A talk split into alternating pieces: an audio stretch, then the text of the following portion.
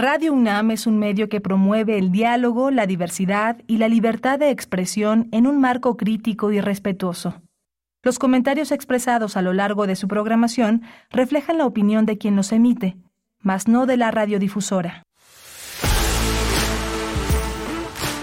Radio UNAM presenta Prisma R U. Una mirada universitaria sobre los acontecimientos actuales. Prisma R U. Relatamos al mundo.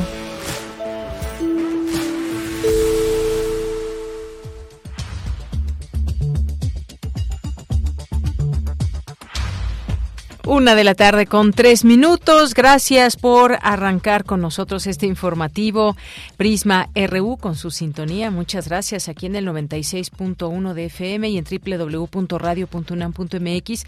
Pues adiós al horario de verano. Finalmente México pues elimina este cambio de hora este fin de semana. Es decir, vamos a trazar nuestro reloj por última vez este treinta de octubre y ya no habrá más horario de verano por esa aprobación del Senado que hizo y poniendo así fin a una etapa de muchos años, veintiséis para ser en es, exactos y en específico, en la que nuestro país estuvo estuvo sujeto a esta a esta medida desde hace veintiséis años. Así que el próximo el próximo treinta será la última vez que atrasemos el reloj.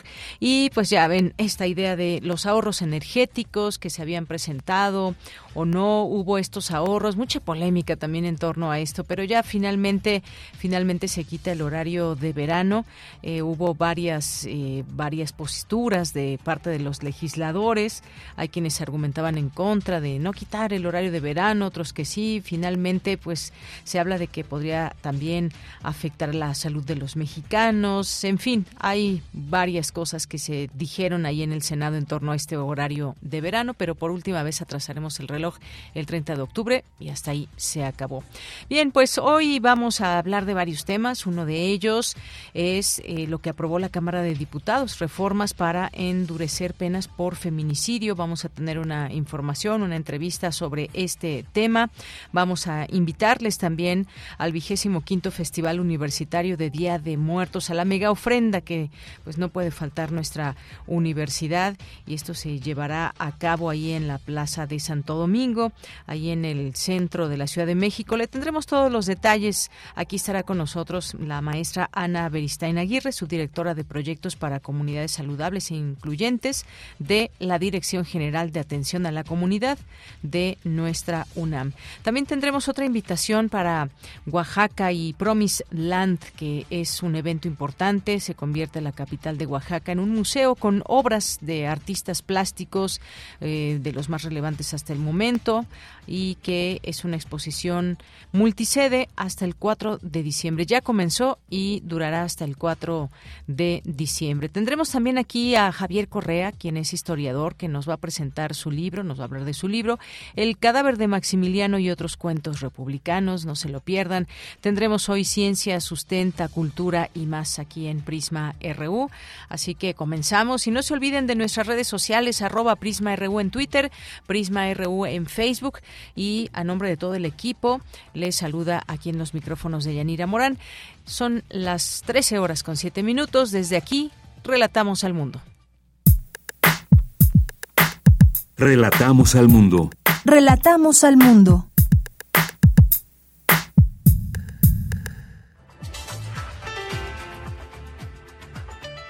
Bien, y en la información, en resumen, en este día miércoles veintiséis de octubre, la información universitaria inicia el vigésimo noveno Coloquio Internacional de Estudios de Género, Cuerpos de Agua, Lenguajes, Flujos y Luchas en los Archipiélagos Feministas. Es importante promover el uso racional de los antibióticos para evitar que disminuya su efectividad, advirtió el doctor Samuel Ponce de León, coordinador del Programa Universitario de Investigación en Salud. En la Facultad de Economía presentan el libro de Agotamiento del neoliberalismo hacia un mundo multipolar, inclusivo y sostenible. Se trata de un ejercicio intelectual que pretende abarcar todo. En la información nacional, como les decía, tras veintiséis años de su implementación, esta madrugada el Senado aprobó eliminar el horario de verano. El cambio de hora ya no aplicará para el próximo año y se mantendrá un horario estándar en el país. En más información, además, el Senado aprobó en lo general y en lo particular la Ley de Ingresos de la Federación para el ejercicio fiscal de dos mil veintitrés, que prevé ingresos por un total de ocho billones doscientos noventa y nueve mil seiscientos cuarenta y siete punto ocho millones de pesos para el siguiente año. El presidente Andrés Manuel López Obrador informó que tras la reunión con madres y padres de los normalistas de Ayotzinapa hay posibilidad de reactivar órdenes de aprehensión. El Pleno de la Cámara de Diputados aprobó endurecer las penas por el, de, el delito de feminicidio y de homicidio. Se castigará con un mínimo de cincuenta años de cárcel. Con diecinueve votos a favor, tres en contra y cuatro abstenciones, el Congreso de Quintana Roo aprobó diversas reformas al Código Penal local para despenalizar el aborto hasta las doce semanas de gestación. El Congreso del Estado de Guerrero aprobó reformas para reconocer el matrimonio igualitario y concubinato de todas las personas mayores de dieciocho años. Es el estado treinta y uno en reconocer el matrimonio igualitario. Solo falta Tamaulipas. El Instituto Nacional de Estadística y Geografía, el INEGI, registró en dos mil veintiuno un millón ciento veintidós mil doscientos cuarenta y nueve defunciones. Las principales causas de muerte a nivel nacional en dos mil veintiuno fueron por coronavirus, enfermedades del corazón y diabetes mellitus. En los temas internacionales, el presidente de Estados Unidos, Joe Biden, y el nuevo primer ministro británico, Rishi Sunak, acordaron en su primera conversación trabajar juntos para respaldar a Ucrania y hacerle frente a China. La Unión Europea presentó este miércoles su plan para reducir a cero la contaminación ambiental de aquí a dos mil cincuenta. Este incluye programas para reforzar los estándares relativos al agua y el aire ya hasta el fin de la presente década. Hoy en la UNAM, ¿qué hacer, qué escuchar y a dónde ir? El Museo Universitario del Chopo te invita a visitar la exposición Gritos, Susurros y Guiños de la artista visual Teresa Serrano, quien partiendo de una postura política integral, relaciona su autobiografía y su experiencia como mujer con temas del contexto social mexicano e internacional. Las estrategias artísticas con las que ha abordado estos temas han variado y evolucionado a lo largo de su fructífera producción en diversos medios: pintura, escultura, dibujo, instalación y video. La exposición Gritos, Susurros y Guiños la podrás visitar del seis de octubre al cinco de marzo de dos mil veintitrés en el Museo Universitario del Chopo. La Filmoteca de la UNAM abre la convocatoria del taller intensivo de realización de cortometraje que será impartido de manera presencial por Nancy Molina Díaz de León del siete de noviembre al primero de diciembre, de lunes a viernes de diecisiete a diecinueve horas. La convocatoria cierra el próximo treinta de octubre. Para mayores informes e inscripciones, consulta el sitio oficial y las redes sociales de la Filmoteca de la UNAM. Tom es diagnosticado con trastorno por déficit de atención e hiperactividad y atendido por ese padecimiento. Sin embargo, un extraño accidente pondrá a Elena, su madre, en guardia contra la medicación psiquiátrica. Su negativa a seguir dándole fármacos ocasionará que los servicios sociales amenacen con retirarle la custodia. Esta es la premisa de la cinta El Otro Tom, de los directores Rodrigo Pla y Laura Santullo, que se proyectará como parte del ciclo Cine en el Centro Cultural Universitario. Las funciones se llevarán a cabo hoy miércoles veintiséis y el próximo viernes veintiocho de octubre en punto de las dieciséis treinta y diecinueve horas en la Sala José Revueltas del Centro Cultural Universitario. No olvides llevar tu cubrebocas.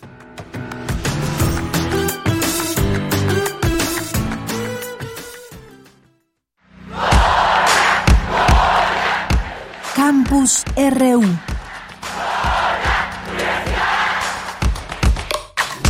Vamos a nuestro campus universitario, trece horas con doce minutos. Iniciamos con mi compañera Virginia Sánchez. Señalan expertos la importancia de actuar contra la resistencia antimicrobiana. ¿Qué tal, Vicky? Muy buenas tardes, adelante. Hola, ¿qué tal, Deya? Muy buenas tardes a ti y al auditorio de Prisma R U. Los antibióticos son moléculas que hemos usado por poco menos de un siglo y estas han modificado de manera fundamental el panorama de la salud humana y otras especies animales. Han permitido vivir mejor, disminuir los riesgos de infecciones, entre otros beneficios. Sin embargo, su uso desmedido ha venido generando una resistencia. Entre más se usen, se corre más el riesgo que disminuya su efectividad, por lo que actualmente la resistencia antimicrobiana se reconoce como una de las principales amenazas a la salud global y puede ser que para mediados de este siglo se vivan problemas significativamente graves por la mortalidad que esto implica. Por ello, la importancia de la iniciativa que promueve la UNAM, la Comisión Federal para la Protección contra Riesgos Sanitarios, la Embajada de Reino Unido en México y la Cámara de Comercio Británico, entre otros aliados, sobre el tema. Así lo señaló Samuel Ponce de León Rosales, coordinador del Programa Universitario de Investigación en Salud y coordinador de la Red de Plan Universitario contra la Resistencia Antimicrobiana, durante la conferencia de prensa contra la resistencia antimicrobiana, frenar la pandemia del mañana. Escuchémoslo. La iniciativa actual trata de sensibilizar principalmente a la población general sobre este tema y también a los trabajadores de la salud para buscar un uso racional de los antibióticos. Cualquier uso de los antibióticos tiene como consecuencias el incremento en la resistencia, pero hay un gran espacio de oportunidad para no utilizarlos cuando no se requieren. Actualmente se usan en múltiples ocasiones sin que haya necesidad de, particularmente en infecciones de vías respiratorias agudas, que es la primera causa de consulta médica en nuestro país y en general en el mundo. En tanto, John Benjamin, embajador del Reino Unido en México, destacó que la cobertura sanitaria y universal, así como el fortalecimiento de los sistemas de salud, será fundamental para la prevención y preparación futura de las pandemias. Por su parte, Mauricio Rodríguez Álvarez, profesor de la Facultad de Medicina y coordinador de actividades de la Red Plan Universitario de Control de la Resistencia Antimicrobiana, PUCLA, detalló algunas de las acciones necesarias para frenar esta situación. Escuchemos. Hay que reducir la necesidad de antibióticos, mejorar el control de las infecciones, cambiar los incentivos para el uso excesivo de antibióticos, reducir el uso de antibióticos en la agroindustria, educar a profesionales. Parte de lo que estamos haciendo precisamente es hacer cursos para sensibilización, para tener el tema siempre sobre la mesa y desde luego pues comprometer a los políticos, la agenda política, que sea un tema que se visibilice, que se incluya en las acciones. Asimismo, María Guadalupe Miranda Novales, profesora de infectología de la Facultad de Medicina, señaló que la vigilancia de la, que la optimización del uso de antibióticos es uno de los pilares fundamentales para fortalecer cualquier sistema de salud. Finalmente, Ana María Ocaña, gerente de Asuntos Médicos RECID, detalló algunas de las recomendaciones para pacientes que desde el ámbito académico se establecen en el módulo de sensibilización sobre la resistencia antimicrobiana, la cual se encuentra en la plataforma digital UNAM Mod. Escuchémosla. Primero, que la resistencia antimicrobiana es una realidad y todos podemos evitar que siga creciendo. Número dos, los antibióticos no deben utilizarse en infecciones virales de las vías respiratorias altas. Tres, los antibióticos son muy útiles cuando la causa de la infección de vías respiratorias altas es una bacteria y dentro del módulo de sensibilización también damos información de cómo poder sospechar si es un virus o una bacteria. Y finalmente, el tratamiento inicial de las infecciones de vías respiratorias altas es el uso de un medicamento que se dirija a los síntomas. Y como parte también de las actividades para sensibilizar sobre el tema, se encuentra la carrera atlética que se llevará a cabo el domingo seis de noviembre en el campus de Ciudad Universitaria. Además, pues habrá un módulo de información sobre este, este tema y una campaña de concientización a nivel general con videos de TikTok sobre el tema. De ella, esta es la información. Pues muchas gracias, gracias Vicky, un tema sin duda que en otros momentos se ha presentado, pero que siempre es importante mencionarlo, visto desde estas miradas de los doctores, cómo reducir la necesidad de los antibióticos, no depender todo el tiempo de ellos, pero sobre todo que se utilicen solamente cuando sea necesario, son útiles cuando hay una bacteria, pero esta resistencia que se hace microbiana pues es una realidad que sin duda aqueja y no eh, trae nada bueno para nuestra salud, eh, utilizar de manera indiscriminada antibióticos. Muchas gracias, Vicky.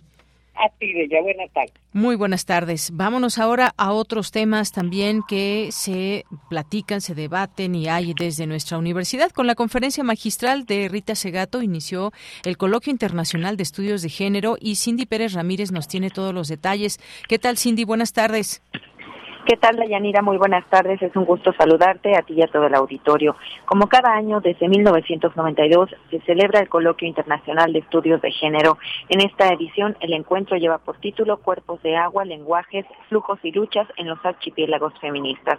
Busca analizar desde sus orígenes y devenires la configuración histórica, el activismo, las intervenciones epistemológicas y académicas, los modos artísticos y políticos del feminismo a través de las formas en que el agua, sus luchas, sus lenguajes, sus metáforas oceánicas y su materialidad vital han construido significado y otorgado reconocimientos y antepuesto variadísimos retos. Escuchemos a la doctora Guadalupe Valencia, coordinadora de Humanidades de la UNAM, quien estuvo en el evento inaugural. La interdisciplina como espacio para la construcción colectiva del conocimiento está claramente representada en este encuentro multivalente, donde los estudios individuales o circunscritos a una temática buscan expandirse a través de las aguas, pero del, también del diálogo horizontal entre pares y personas interpeladas e interesadas. La imagen del agua, generadora de vida con su fluir y su constante cambio, me parece muy apropiada como símbolo, como ícono de este encuentro, ya que los estudios de género no son ni quieren serlo una disciplina estable, son espacios oscilantes y generadores de debate que de alguna manera van tomando el pulso de nuestra proteica sociedad del siglo veintiuno.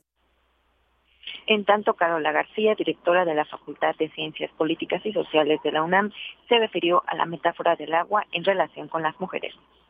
El agua, al igual que las mujeres, son fundamentales para dar, mantener la vida y fluir por diversos y variados territorios. Por una parte, las mujeres se enfrentan día a día a los obstáculos para acceder al agua potable, ya que las labores de cuidados que realizan en su vida cotidiana de manera impuesta se asocian directamente con ese vital líquido. Para muchas mujeres, los lugares de acceso al agua se encuentran alejados de sus viviendas. El terreno es accidentado e incluso el suministro es insuficiente para el número de miembros de sus familias. La pesada tarea de proporcionar agua se vuelve una actividad diaria. Al mismo tiempo, el poder contar con agua potable es decisivo para que las niñas y las mujeres en condiciones de pobreza puedan acudir a la escuela o al trabajo, lo que también es una condición para aumentar la vulnerabilidad. A pesar del papel protagónico de la mujer en la gestión del agua, nosotras seguimos estando poco presentes en los debates y procesos de toma de decisiones, tanto en el ámbito comunitario como en el nacional e internacional. De manera que cualquier política pública, sobre todo en relación con el agua, el agua como fluir, como torrente también, se debe de incorporar a la perspectiva de género para asegurar su sostenibilidad.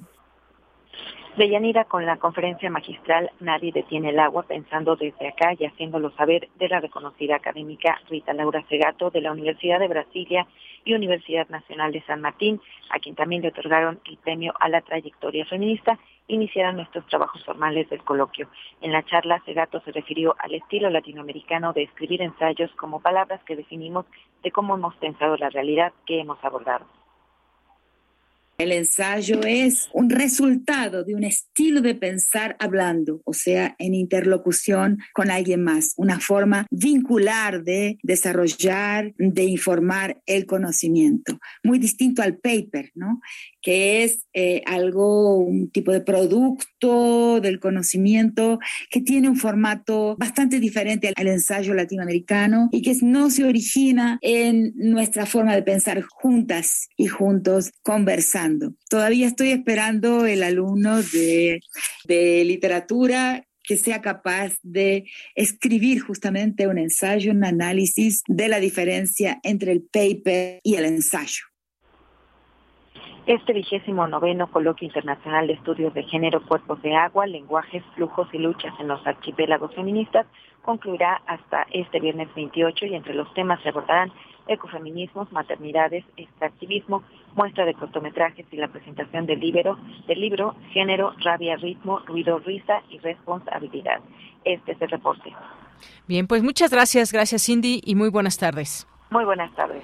Bien, pues ahí estos estos temas abordados, estas voces de mujeres en torno a estos distintos temas de los cuales nos habló Cindy y que se abordan en esta conferencia magistral. Vamos ahora a otras cosas porque diputados avalan reformas para endurecer el delito de feminicidio. Luis Fernando Jarillo nos tiene los detalles. ¿Qué tal, Luis Fernando? Muy buenas tardes. Buenas tardes, Deyanira, a ti y a todo el auditorio de Prisma R U. Fue Marlon, señaló Montserrat Bendímez, internada en Veracruz tras la brutal agresión que sufrió por su pareja. El veintitrés de abril de dos mil veintiuno falleció. Fue un feminicidio. Según la Fiscalía Estatal, Marlon Botas logró es- escapar con ayuda de sus padres, quienes podrían ser exculpados porque el Código Penal del Estado, en su artículo trescientos cuarenta y cinco, no permite que se castigue a familiares o amigos que encubren un delito. Marlon pasó Eh, más de un mes, más de un año libre e incluso intentó negociar la liberación de sus padres a través de un video que él difundió a una cadena de televisión, pero finalmente fue capturado el pasado mes de junio.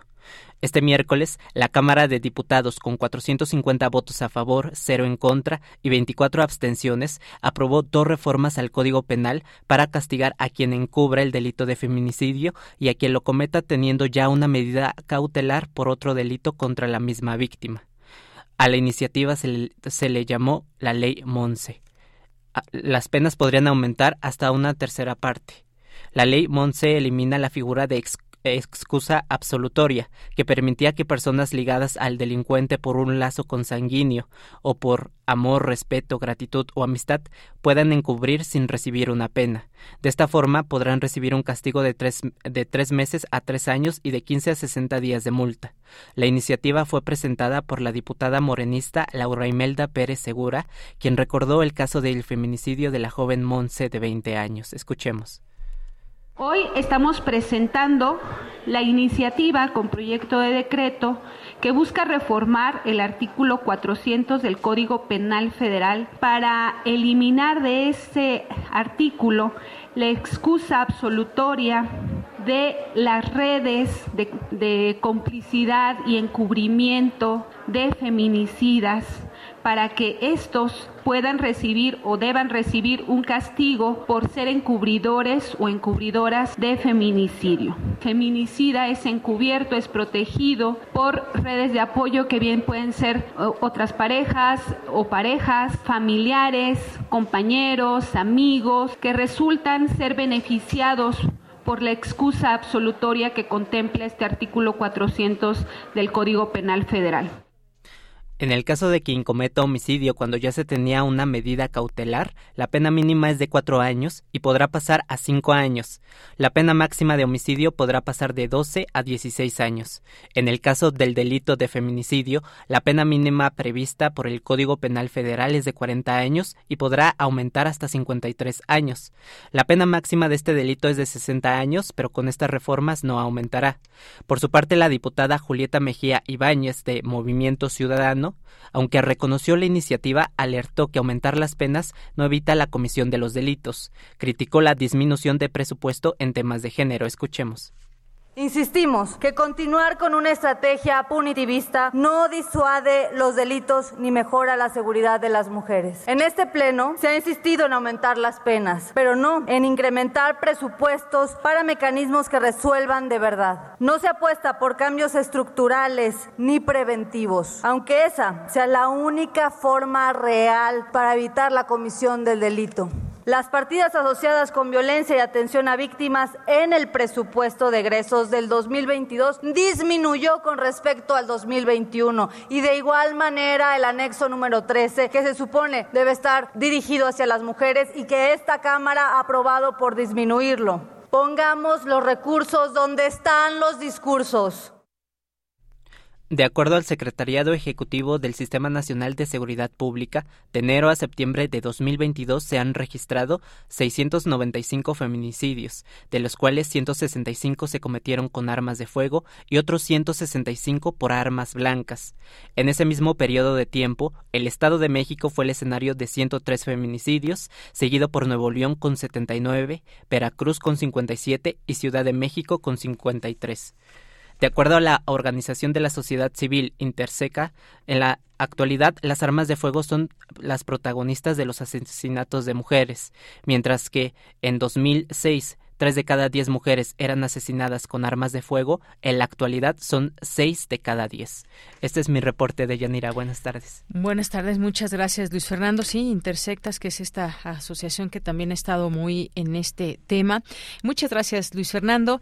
Y bueno, pues quiero aprovechar porque queremos felicitar a todos los compañeros que formaron parte de la eh, de la investigación sobre la línea doce, porque recibieron un premio, el premio eh, Roche, por este trabajo, una mención de honor bajo la temática Desafíos frente a la salud, atención sanitaria, el desplome de la línea doce y la salud mental, las otras heridas.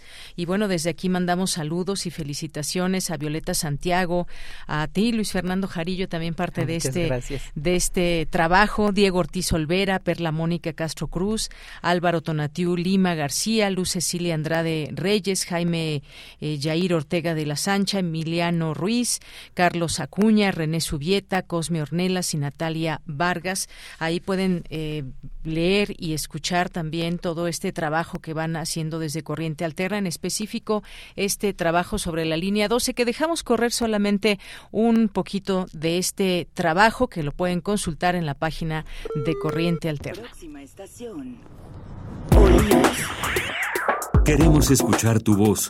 Síguenos en nuestras redes sociales. En Facebook como Prisma R U. Caras de otro. Y todos los tubos se comprimían. Y tú en el aire como un changuito en jaula, ¿verdad? Como un mono de, de zoológico. Y al comprimirse, pues en el aire quedabas, ¿no? Y es donde te, te lastiman las piernas, el estómago, abdomen y todo. Es Benito Alvarado Nieva, de cincuenta años. Describe el momento que vivió cuando se desplomó el tramo elevado de la línea doce del metro, el pasado tres de mayo de dos mil veintiuno.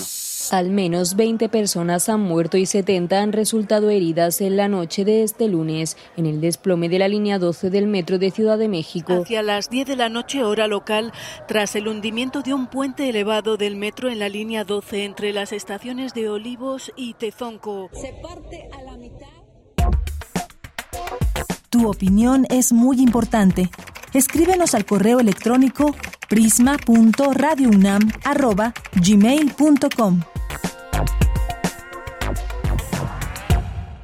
Bien, continuamos, y es que efectivamente, solamente para terminar este punto, la atención emocional a las víctimas del desplome de la línea doce del metro pues ocurrió de forma improvisada, improvisada, nadie se esperaba, por supuesto, todo esto, pero no hubo protocolos claros de una ayuda eh, que se diera a las personas afectadas, pero todo el trabajo, como les digo, a través de la página de Corriente Alterna. Y vámonos ahora a otro tema, eh, ya tengo en la línea telefónica al maestro Ramón Celaya Gamboa, quien es abogado penalista, maestro en ciencias penales, académico de la UNAM, por eso que aprobó la Cámara de Diputados estas reformas para endurecer penas por feminicidio. ¿Qué tal, maestro? Bienvenido, muy buenas tardes. Maestro, ¿me escucha? Ahí tenemos un problemita para que lo podamos escuchar y hablar sobre este tema importante de lo que pasó ayer en el Pleno de la Cámara de Diputados, estas reformas al Código Penal Federal para incrementar las penas contra quienes cometen el delito de homicidio contra una mujer o feminicidio, a pesar de que la víctima tenga medidas cautelares de protección, algo que estábamos escuchando ya en la nota anterior. Le doy la bienvenida, maestro Ramón Celaya, muy buenas tardes. Muy buenas tardes, Deyanira, con mucho gusto y un saludo al auditorio. Gracias, maestro. Bueno, pues en principio preguntarle, eh, creo que estas reformas al Código Penal son importantes, eh, sin embargo lo que se quisiera es acabar con el feminicidio. ¿Cómo abona, cómo abonan estas reformas al Código Penal para pues que tengamos cada vez menos feminicidios? Bueno, por supuesto que cualquier esfuerzo que se está haciendo desde el Poder Legislativo y en general en materia de política criminal suma a este esfuerzo nacional por erradicar el feminicidio. Suma, pero también hay que decirlo de una manera menor, porque eh, el, el gran problema que tiene México es que hemos apostado al punitivismo penal.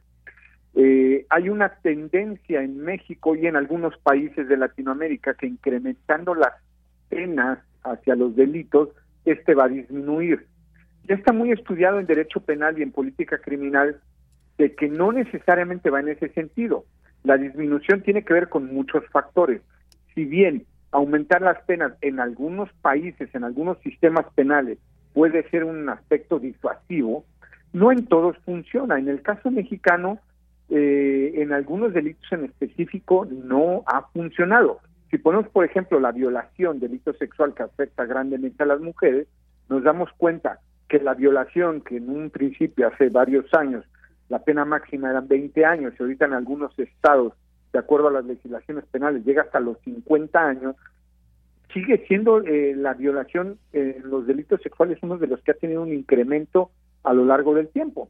Entonces, son ejemplos que nos dan cuenta que el punitivismo penal no es la solución. Uh-huh. Específicamente en el feminicidio, pensar que aumentar las penas va a erradicarlo, bueno, pues creo que es un error. Creo que no estamos entendiendo bien el enfoque de que el feminicidio es un, eh, es un fenómeno multidisciplinario donde tiene que ver temas sociales, temas de educación, temas de política criminal, temas legislativos y, bueno, temas hasta de integración familiar, porque eh, en unos estudios que se hicieron en fiscalías de la zona centro del país, específicamente la del Estado de México, se detectó que en el caso de, de los delitos de violencia contra la mujer y el feminicidio, en el sesenta por ciento de ellos el agresor estaba dentro del círculo cercano de la víctima, es decir, era el papá, el, el padrastro, el tío, el amigo. Y entonces, pues, la conclusión es que tenemos al agresor en casa, tenemos al agresor cercano, y no importan las penas que se puedan poner de una manera inusitada. Tenemos que abordar el, fe, el fenómeno desde otro enfoque, con un carácter multifactorial, para poder encontrar una solución adecuada. Efectivamente, cuando se habla de estos temas, pues tenemos que pensar también en todos estos procesos que se deben dar también junto al aumento de penas, pero también se hablaba ayer en la Cámara de Diputados, se hablaba de presupuesto, de atención a víctimas, de generar justicia. Muchos de estos casos, de estos feminicidios quedan impunes y otros tantos, pues muchas veces se encuentran muchas piedras en el camino. Esto, cómo poder encontrar los caminos adecuados que nos lleven a tener sin duda, pues eh, hay un presupuesto que se debe dedicar a toda la atención de las víctimas, a procurar esta justicia, pero como decía, es un proceso que es muy, muy de mucho dolor para las víctimas, para los familiares, para muchas mujeres. ¿Cómo ir entendiendo todo esto por parte de las autoridades también, doctor? Por supuesto, yo creo, Deyanira, que lo primero que tenemos que tener es autoridades que sean sensibles con el tema, que entiendan que más allá de una política pública fallida, que de una ausencia de presupuesto, como bien lo mencionabas, que nada camina si no es con el presupuesto, con el dinero, hay que tener mucha sensibilidad con, con el tema. ¿Por qué? Porque llegan las víctimas a las fiscalías y son revictimizadas, son maltratadas, no les dan la atención eh, a las víctimas indirectas para poder denunciar, no tienen acceso a la carpeta, no hay un seguimiento puntual del delito, porque si bien a nivel nacional existe un protocolo para la investigación de muertes violentas de mujeres con perspectiva de género y con enfoque de feminicidio, la mayor parte de los agentes del Ministerio Público no están capacitados en la aplicación de este protocolo, y entonces seguimos sin entender que son temas que tienen que interactuar de manera eh, horizontal entre sí, como un presupuesto adecuado, como una capacitación de los servidores públicos que están involucrados en el tema, una sensibilización en el trato a las víctimas indirectas, pero lo más importante, que no se ha hecho en nuestro país, empezar con la educación en el nivel básico, porque el machismo, los micromachismos y la violencia de género son eh, conductas estereotipadas que a veces se inculcan desde la familia, desde el seno familiar e incluso en la escuela. Eh, se va normalizando este tipo de violencia en los niveles más tempranos, donde qué es normal que un niño haga, qué es normal que una niña haga, qué es normal de reclamarle, la violencia en el noviazgo, donde las eh, mujeres jóvenes, las adolescentes, están padeciendo violencia y, y, y por patrones familiares lo empiezan a ver pues hasta de una manera normal. Entonces, necesitamos que las autoridades tomen el fenómeno con seriedad, ya de una vez por todas entiendan que hay que abordarlo desde un enfoque multidisciplinario Y lo más importante, para poder crear una política pública efectiva se necesita dinero, invariablemente. La policía de género, las unidades de contexto que dependen de las fiscalías de feminicidio necesitan dinero y desgraciadamente prácticamente ninguna fiscalía del país cuenta con una fiscalía sólida, robusta en materia de investigación del feminicidio que nos pueda llevar a un buen puerto. Claro, y es que no solo es perseguir al asesino y al violador, quisiéramos evitar que se llegue a ese feminicidio, a esa violación, sin, sin embargo, pues vemos estos incrementos que incluso si hablamos de la, todo este periodo de pandemia, se incrementó la violencia en los hogares, también pues una reacción de las autoridades para la procuración de justicia, cómo sancionar a los responsables de estas agresiones, sabemos que hay un, un eh, eh, pues Pues una situación grave para muchas mujeres y esto pues viene desde pues desde las familias, desde la educación y demás. Quisiéramos evitar estar hablando de otro feminicidio más todos los días, cuántas mujeres son violentadas, son agredidas e incluso, e incluso asesinadas, pero esto es un enfoque, como usted bien dice, multidisciplinar, pero que hace falta también desde pues desde todos los ámbitos, desde la casa en principio, la educación que se va recibiendo. Hay que analizar también, me parece, maestro, pues todos estos ambientes, donde, en qué ambientes se generan estas violencias e incluso quizás por, eh, por estados. ¿Qué estados tienen más feminicidios? Se habla, por ejemplo, del Estado de México. ¿Qué características hay en este estado o en ciertos municipios que sucede y en los demás estados donde también se dan estos estas agresiones? Me parece que es algo mucho más amplio que solamente solamente hacer estas reformas que si bien son importantes tenemos que echar esta mirada de qué está pasando y de, de ahí generar las soluciones. De otra manera, pues no no veo cómo, maestro. Es, es muy acertada tu precisión, eh, Deyanira. De hecho, lo que mencionas es lo que hace el trabajo de las unidades de contexto. Uh-huh. Ver cuál es el ambiente, ver cuál es el entorno, cuáles son las condiciones, cuáles eran el patrón eh, de las víctimas, pues para poder entenderlo. Porque si bien se menciona, por ejemplo, al Estado de México como uno de los estados con mayores feminicidios, también hay que ver el, el índice poblacional del Estado de México. Uh-huh. Una de las entidades federativas con mayor densidad poblacional. Tiene muchos feminicidios porque tiene muchos habitantes, más de veinte millones. Pero si tú ves un estado, por ejemplo, en Yucatán, donde tenga uno o dos feminicidios, que podría parecer poco, también es que hay que ver que la población del estado es mínima. Y nos puede reflejar el, eh, igualmente el nivel de descomposición social que se presenta un feminicidio aquí, porque la, la cantidad de población es mínima. Entonces, hay que ver las cifras absolutas, el, el, las cifras del delito absolutas, pero comparado contra cada cien mil habitantes, que es el índice más o menos que se toma para medir homicidios, para medir niveles de policía. Eh, pero también hay que, hay, hay que evaluar desde este punto de vista. Pero también mencionaste algo muy importante, el ambiente en el que se da.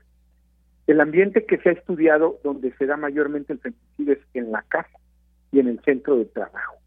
Las conductas violentas contra la mujer eh, que terminan en, en, en un feminicidio, porque empieza con la violencia en distintos niveles, de acuerdo al violentómetro, se presentan mayormente en el centro de trabajo y en el hogar.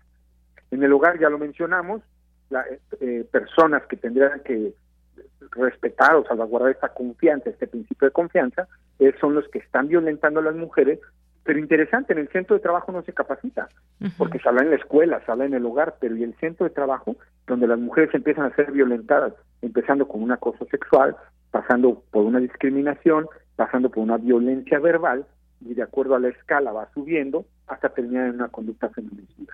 Entonces, las unidades de contexto que yo te mencionaba, es efectivamente lo que tú Eh, bien resumiste, uh-huh. estudiar el entorno, estudiar las características, el patrón de la víctima y poder tomar acciones efectivas.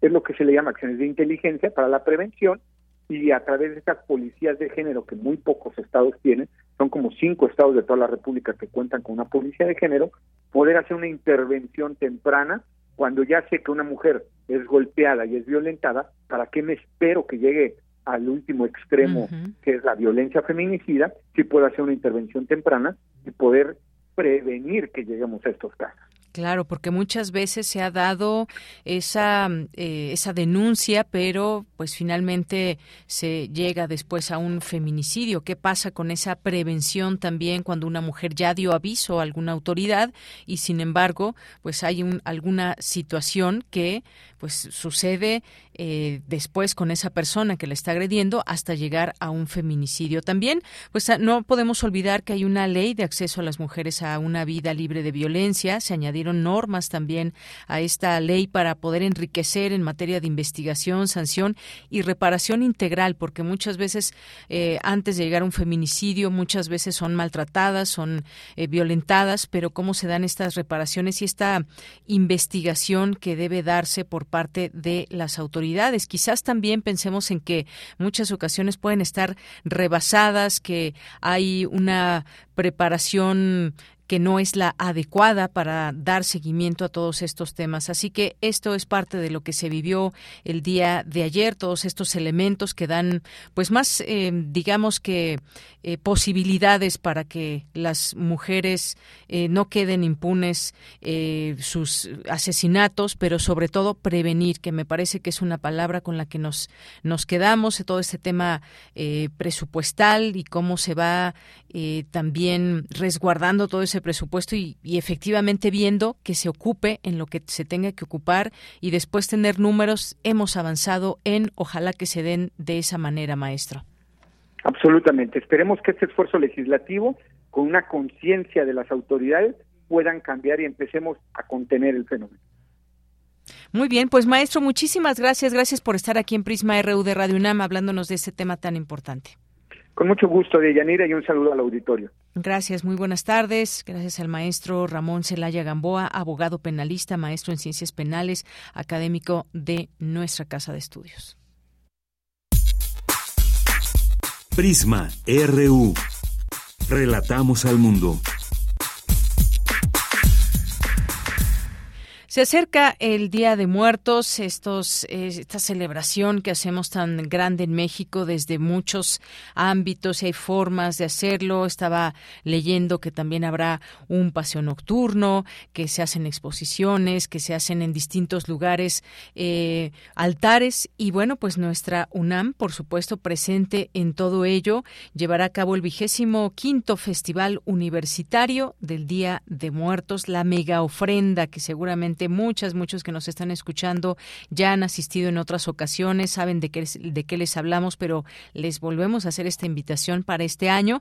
Y para hacernos esta invitación y hablarnos de este festival está la maestra ya en la línea telefónica, la maestra Ana Beristain Aguirre, que es subdirectora de Proyectos para Comunidades Saludables e Incluyentes de la Dirección General de Atención a la Comunidad, Universidad de la Universidad Nacional Autónoma de México. Maestra, bienvenida, buenas tardes. Hola, buenas tardes, Deyanira. Muchas gracias por el espacio. No, pues gracias a usted por tomarnos esta llamada y hacernos esta invitación para nuestro público. Cuéntenos, por favor. Pues sí, queremos invitarles eh, a nuestro Festival de Día de Muertos, a la Mega Ofrenda UNAM, que vuelve de manera presencial después de dos años de, de haberse trasladado a, a, al mecanismo virtual por la pandemia. Retomamos nuestras, nuestras ofrendas presenciales y lo haremos como la última vez en el centro histórico de la ciudad, en el antiguo barrio universitario, en la Plaza de Santo Domingo y en la Plaza veintitrés de Mayo, ahí frente al Palacio de la Escuela de Medicina. Y bueno, pues vamos a estar el uno y dos de noviembre, desde las diez de la mañana hasta las nueve de la noche, con la participación de más de cuarenta entidades universitarias, entre facultades, las escuelas, los planteles de la Escuela Nacional Preparatoria, del Colegio de Ciencias y Humanidades, colegios incorporados a la UNAM también. Y bueno, pues la idea es mostrar la creatividad de nuestra comunidad universitaria con el tema de este año, que es cien años de muralismo en México. Muy bien, bueno, pues esta invitación ahí la dejamos, eh, ahí en la Plaza de Santo Domingo, como bien nos indica.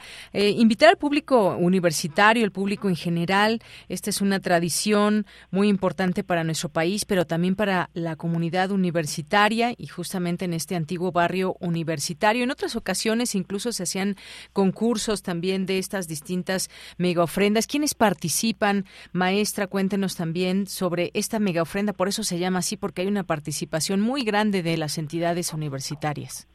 Así es, pues mira, eh, participan organizando con, con la Dirección de Atención a, Comun- a la Comunidad del Festival la Facultad de Artes y Diseño, quien se va a encargar de, de montar unos murales en gran formato gigantes en las dos plazas para vestir toda la ofrenda de este año y de las cuarenta y tres entidades universitarias que estarán montando sus, sus ofrendas, y la Coordinación de Difusión Cultural de nuestra universidad, con quienes hemos curado un programa artístico-cultural que eh, pues estará ahí el día uno y dos de noviembre con, con actividades de música, de danza, de teatro, de lecturas dramatizadas, y bueno, pues eso, para que la gente que nos visite pueda disfrutar eh, recorriendo las ofrendas, eh, escuchando un poco de música con actividades culturales, y bueno, pues este pasando un buen momento. Nuestra ofrenda forma parte también de, de las actividades del Festival del Centro Histórico de Día de Muertos, ¿no? Entonces, pues esperamos recibir muchísima gente por, por ahí.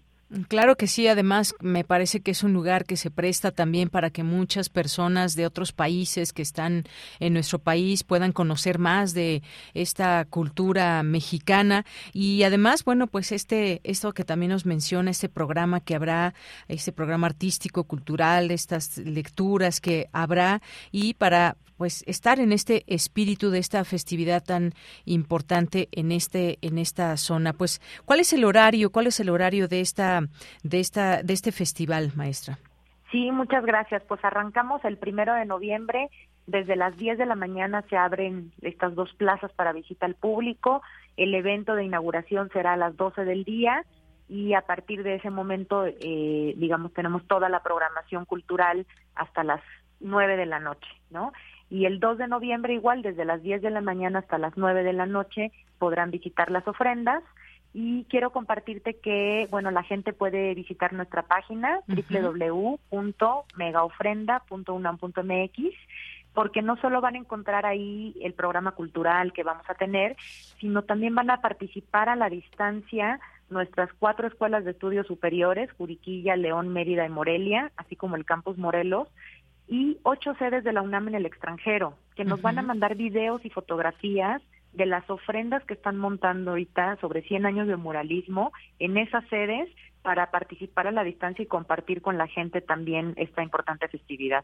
Muy bien, pues muy importante mencionarlo, estas sedes en la República Mexicana, también en el extranjero, que se unen a esta a este Festival Universitario de Día de Muertos. Pues ahí dejamos esta invitación, no se la pierdan. Quienes ya hemos acudido en distintas ocasiones, pues de, de verdad podemos decirles, podemos constatar que es un evento es un evento muy bonito, porque además está presente la creatividad, la imaginación. Podemos ahí eh, ver desde cada entidad que participa, de cada entidad universitaria, esas eh, pues ideas que nos generan, y que, haciendo honor también a, a las distintas eh, entidades que participan, pues podemos ver mucha creatividad en ellas. Eh, ya, ya verán por qué si es que visitan. Y muy importante también, ya que lo puedan hacer, eh, si quieren entrar a la página, por supuesto que nos dice la maestra, pero la manera presencial también, ahí llevarse algunas fotografías de ello,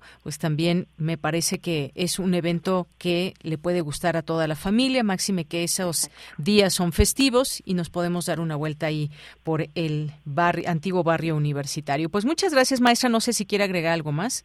No, pues muchísimas gracias. Invitar a todo el público que nos escucha a que visite nuestra mega ofrenda UNAM, uno y dos de noviembre, en la Plaza de Santo Domingo y Plaza veintitrés de mayo, en el Centro Histórico de la ciudad.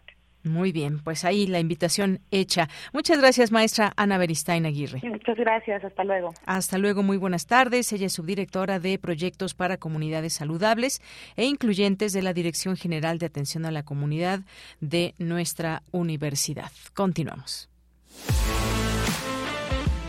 Nacional R U.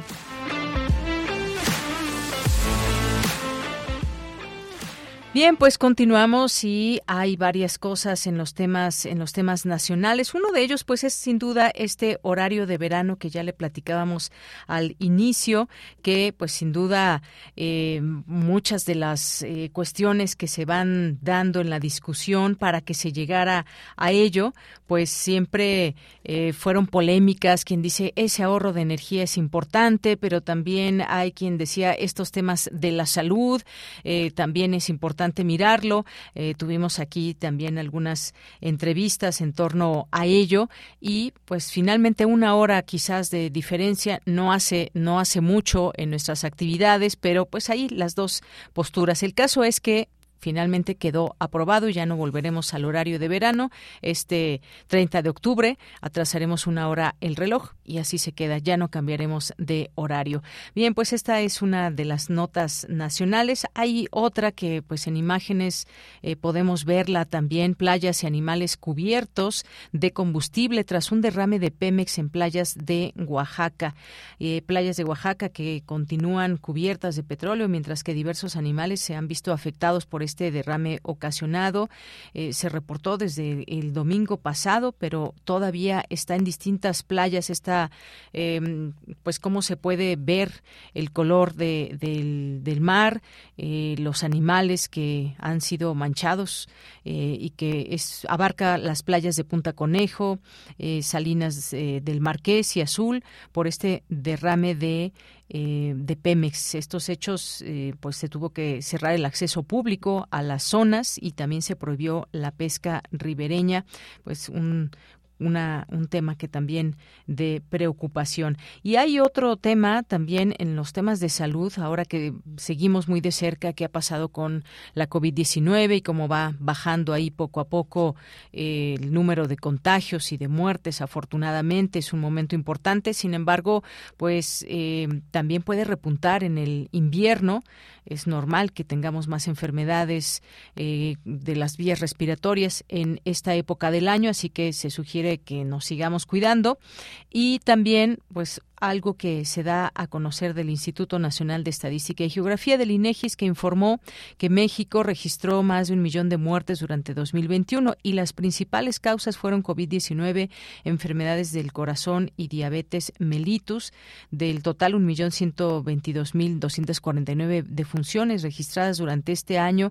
Un cincuenta y siete punto seis por ciento fueron hombres, cuarenta y dos punto tres por ciento mujeres, y en setecientos treinta y cinco casos el caso el El sexo no fue especificado. Y bueno, pues debemos de tener de poner atención también a todo ello en esta época de invierno. Y bueno, también en otras notas, algo que se buscó, bueno, que entre las notas ahí nacionales, pero que causan mucha expectativa y luego quedan en mero escándalo y que luego exhiben a personajes. Dice el presidente López Obrador, hay que buscar unidad, es lo que le pidió a la gobernadora de Campeche, Laida Sansores, luego de que también mostrara estos audios, bueno, no audios, son mensajes, mensajes entre supuestamente Alejandro Moreno Alito y Ricardo Monreal. Les dice no caer en politiquería y bueno, pues ya hemos visto que desde estos distintos espacios se han dado situaciones que tienen que ver con personajes, filtraciones. Sabemos que todo el espionaje pues no se debe de hacer, no se sabe de dónde llegan estas, estas eh, filtraciones, pero se hacen y se dan pues prácticamente contra el gobierno, eh, contra personajes en específico. Ya lo hemos estado viendo también eh, en esta situación. Y bueno, pues decíamos también el horario de verano que hoy se publica ya en todos los medios también, y el tema de las finanzas, que es algo que preocupa, y también lo que estas versiones de endeudamiento. Dice el presidente que no hay endeudamiento ni devaluación para dos mil veintitrés, que están bien las finanzas, y esto en el marco de la aprobación de la Ley de Ingresos para dos mil veintitrés, que el presidente Andrés Manuel López Obrador rechazó que se tenga contemplado endeudar al país para financiar obras como el Tren Maya, así como denunció una campaña de desinformación respecto a una supuesta devaluación del peso, cuando en realidad este se ha apreciado frente al dólar. No hay deuda adicional, dice el presidente. Además, que en su discurso siempre ha mencionado que no se endeudaría más al gobierno, más de lo que ya está. Esto es importante también ahí mencionarlo. Bien, pues parte de las notas nacionales que tenemos eh, para ustedes en este día. Y también, bueno, una información. La Universidad Nacional Autónoma de México presentó al Sindicato de Trabajadores de de la UNAM la propuesta de incremento del cuatro por ciento directo al salario y dos por ciento en prestaciones que, de ser aceptada, regirá del uno de noviembre de dos mil veintidós al treinta y uno de octubre de dos mil veintitrés. Y bueno, vamos a escuchar un poco de música, de flamenco, y ahorita les cuento por qué. Vamos a escucharla.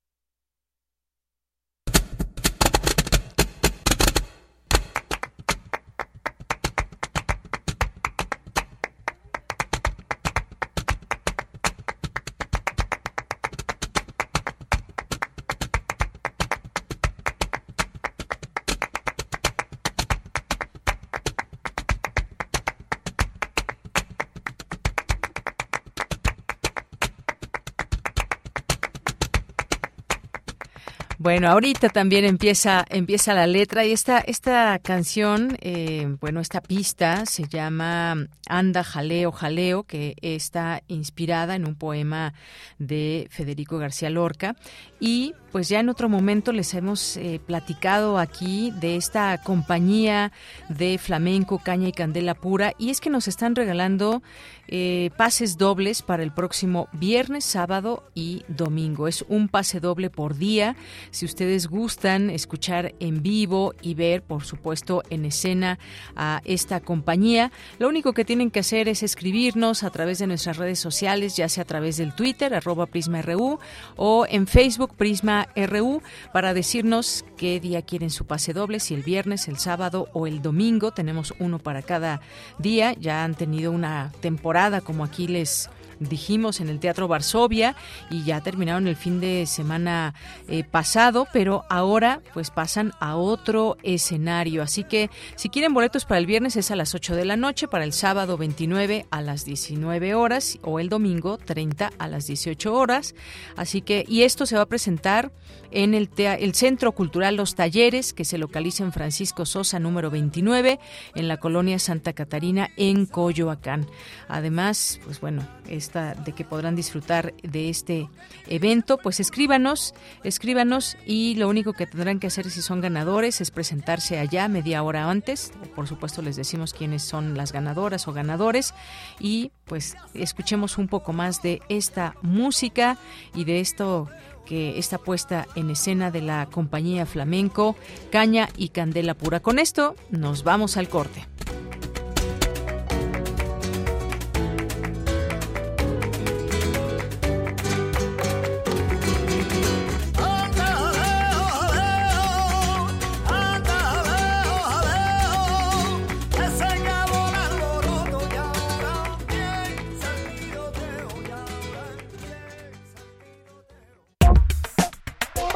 Tu opinión es muy importante. Escríbenos al correo electrónico prisma punto radio unam arroba gmail punto com.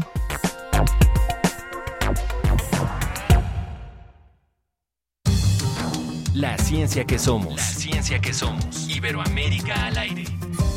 Descubre la ciencia que está presente en tu día a día a través de cápsulas, reportajes, entrevistas y reportes en vivo. Viernes de diez a once horas por el noventa y seis punto uno F M. La ciencia que somos. Iberoamérica al aire. Una coproducción de Radio UNAM y las Direcciones de Divulgación de la Ciencia y de las Humanidades. ¿Sabes cuál es la cosa más fuerte del mundo que no se puede romper? Ay, buena pregunta. ¿El amor? No. ¿El acero?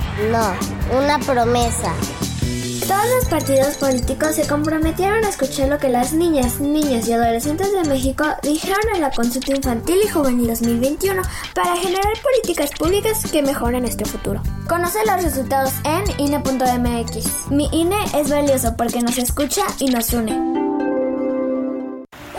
Ese coche se lo llevó el agua. En temporada de lluvias hay que tomar precauciones.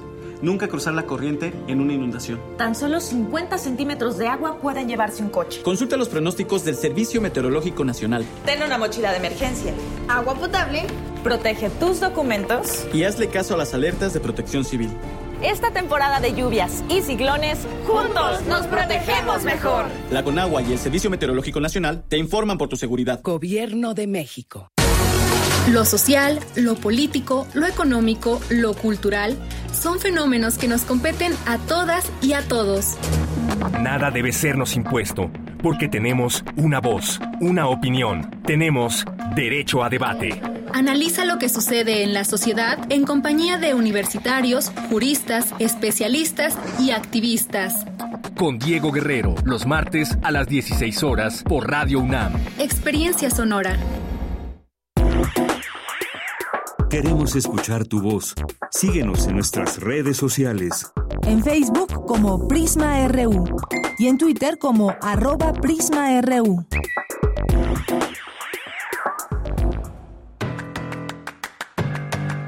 Mañana en la UNAM, ¿qué hacer, qué escuchar y a dónde ir? Aún continúa abierta la convocatoria de los talleres libres del Chopo, que serán impartidos de manera presencial. Podrás participar en los cursos dibujo, aproximaciones a la mancha, iniciación a la bioenergética y secuencias básicas de danza contemporánea. La convocatoria cierra el próximo veintiocho de octubre. Consulta los detalles en el sitio oficial y las redes sociales del Museo Universitario del Chopo. Recuerda que mañana se llevará a cabo la onceava sesión del seminario Los Grandes Problemas Socioambientales, organizado por la Coordinación Universitaria para la Sustentabilidad de la UNAM. En esta ocasión tendrá como tema central otras miradas sobre el cambio climático.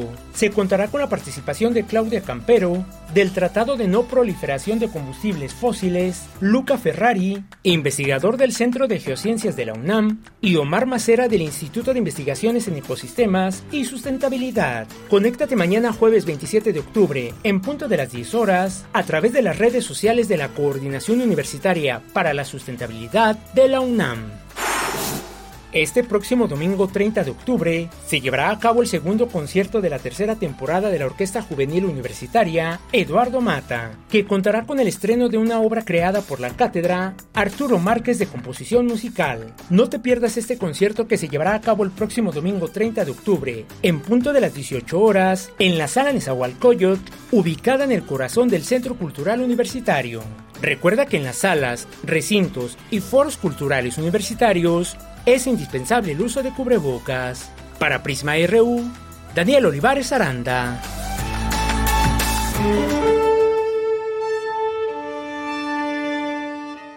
Amigos pelómanos de Prisma R U, nuevamente les saluda José Julio Díaz Infante, director artístico del Foro Internacional de Música Nueva, Manuel Enríquez, edición número cuarenta y cuatro. Ya casi acercándonos a la recta final con la presentación de la revista Pauta. Los últimos cinco números editados por el maestro Mario Lavista se componen en tres volúmenes. La música del maestro Lavista siempre fue un componente esencial y fundamental del Foro de Música Nueva. Ahora, al acercarse de su primer aniversario luctuoso, es por demás importante revivir estos números que el maestro alcanzó a editar todavía. En la Sala Ponce del Palacio de Bellas Artes, a las dieciocho horas, estarán participando Juan Arturo Brennan, Ana Lara, Luis Jaime Cortés, Luis Yamara y Dulce Huet. Imperdible presentación. Una hora después, en Monterrey, como parte también de las actividades en los estados del Foro de Música Nueva, en la Escuela Superior de Música y Danza de Monterrey, el ensamble Nodus, dirigido por Eduardo Caballero. Y una horita más tarde nos vamos hasta Aguascalientes con la presentación del cuarteto José White.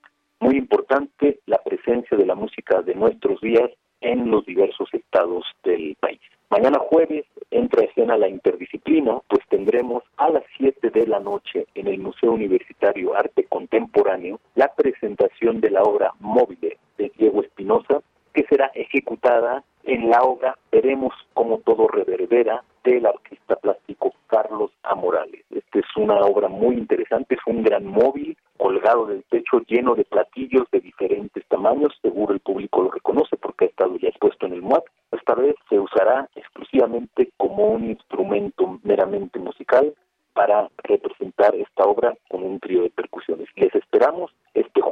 a las siete, ya con el museo vacío, se abrirá solo para esta imperdible presentación y luego se repetirá el sábado a la una de la tarde con el museo abierto.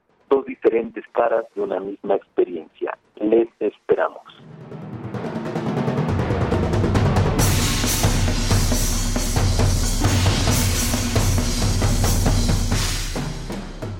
No se pierdan estas invitaciones, estos llamados que les hacemos a los eventos de música. Dos de la tarde con siete minutos. Estamos ya de regreso a esta segunda hora de Prisma R U. Gracias por acompañarnos y tenemos saludos. Michelle González, como siempre, atenta aquí en nuestras redes sociales. ¿Qué tal, Mich? Muy buenas tardes. Adelante. Hola, muy buenas tardes, Deya, a ti y a todo nuestro auditorio, que cada día se suman más voces a este relato del mundo a través de nuestras cuentas de Twitter y Facebook como Prisma R U. Tenemos mensajes bastante alegres, como el de Sebas Pavón, que nos pone: qué emocionante, todavía recuerdo haber asistido a mi primera mega ofrenda en C U hace muchos años.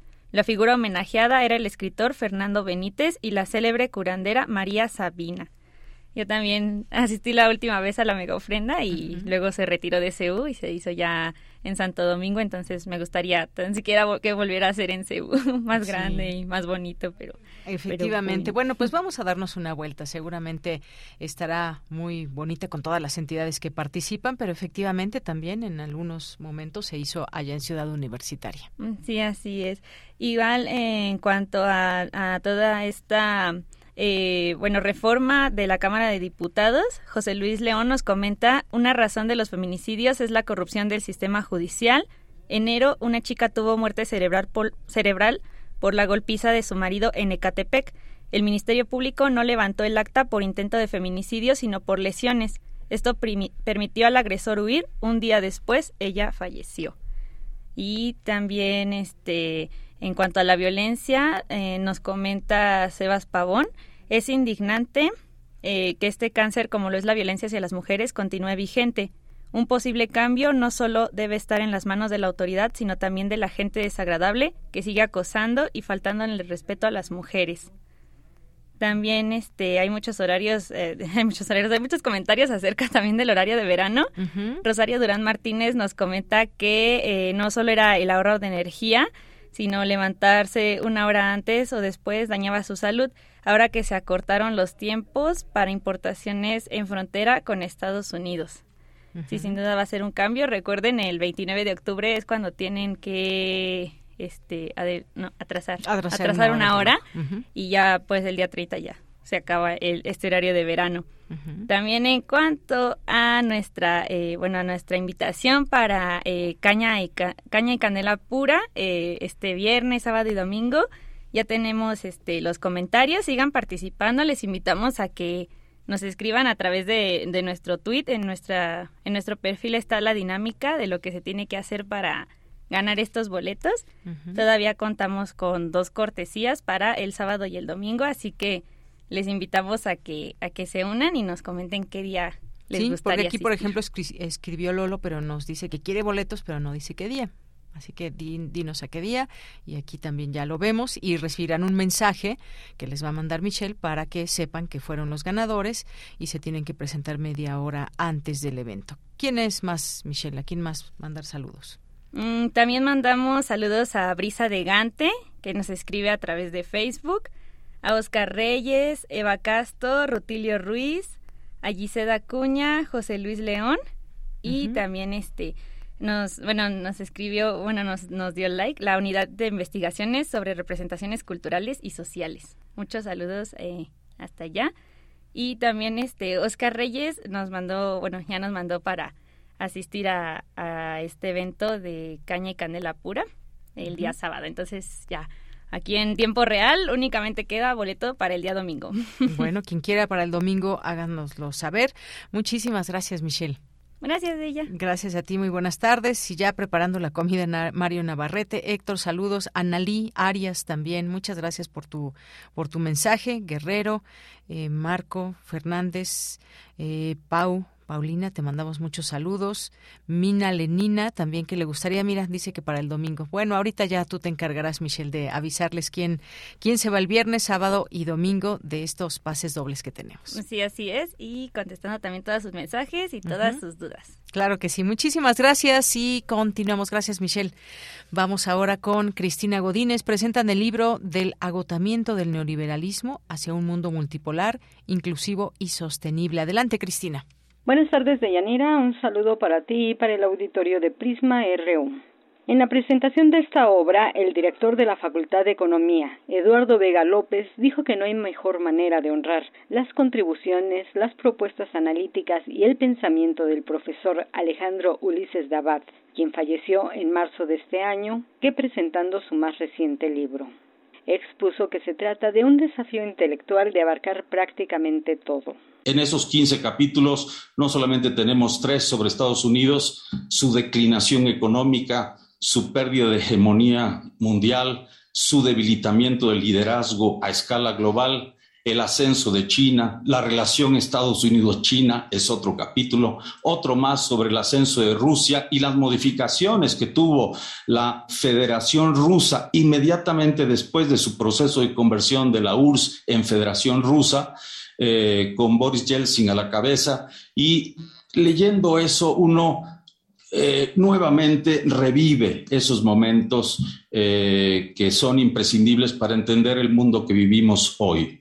Por su parte, la profesora Ana Teresa Gutiérrez del C I D invitó a los estudiantes a leer este material. Realmente aquí se nos da una explicación muy global de todo lo que ha sucedido, del advenimiento del neoliberalismo, su caída y el surgimiento de un mundo multipolar, multipolar, perdón, mucho más inclusivo, mucho más diverso culturalmente, dejando atrás a el modelo anglosajón. Y en ese sentido, pues fueron profetas, porque vean ustedes eh, la guerra de la OTAN contra Rusia a, a través de Ucrania, que está llevándonos a momentos muy críticos, como es el asunto de la bomba nuclear sucia. Deyanira, en el libro Del agotamiento del neoliberalismo hacia un mundo multipolar, inclusivo y sostenible, también participaron José Santos Escárcega, José Fabián Hernández, Alfonso Hernández, Paulo Humberto Leal, Patia Aide Montiel, Juan Eduardo Vázquez y Víctor Canek Vega. Este es mi reporte. Buenas tardes. Muchas gracias, Cristina Godínez. Nos vamos ahora a la sección de Sustenta. Instala, instala el Universum, huerto urbano interactivo que busca vincular la naturaleza con la tecnología. Hoy en Sustenta, Daniel Olivares nos da los detalles de dicha innovación. Adelante.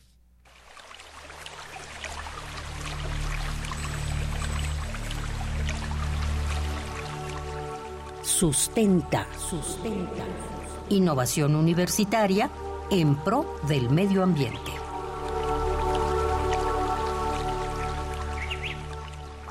Hay una cuestión de, yo, yo diría, como es de amor a la tierra, ¿no? Es decir, que somos... Muy buenas tardes al público radioescucha de este espacio informativo de Prisma R U. Soy Daniel Olivares Aranda y les doy la más cordial bienvenida a Sustenta. Yo tengo ganas de comer tal.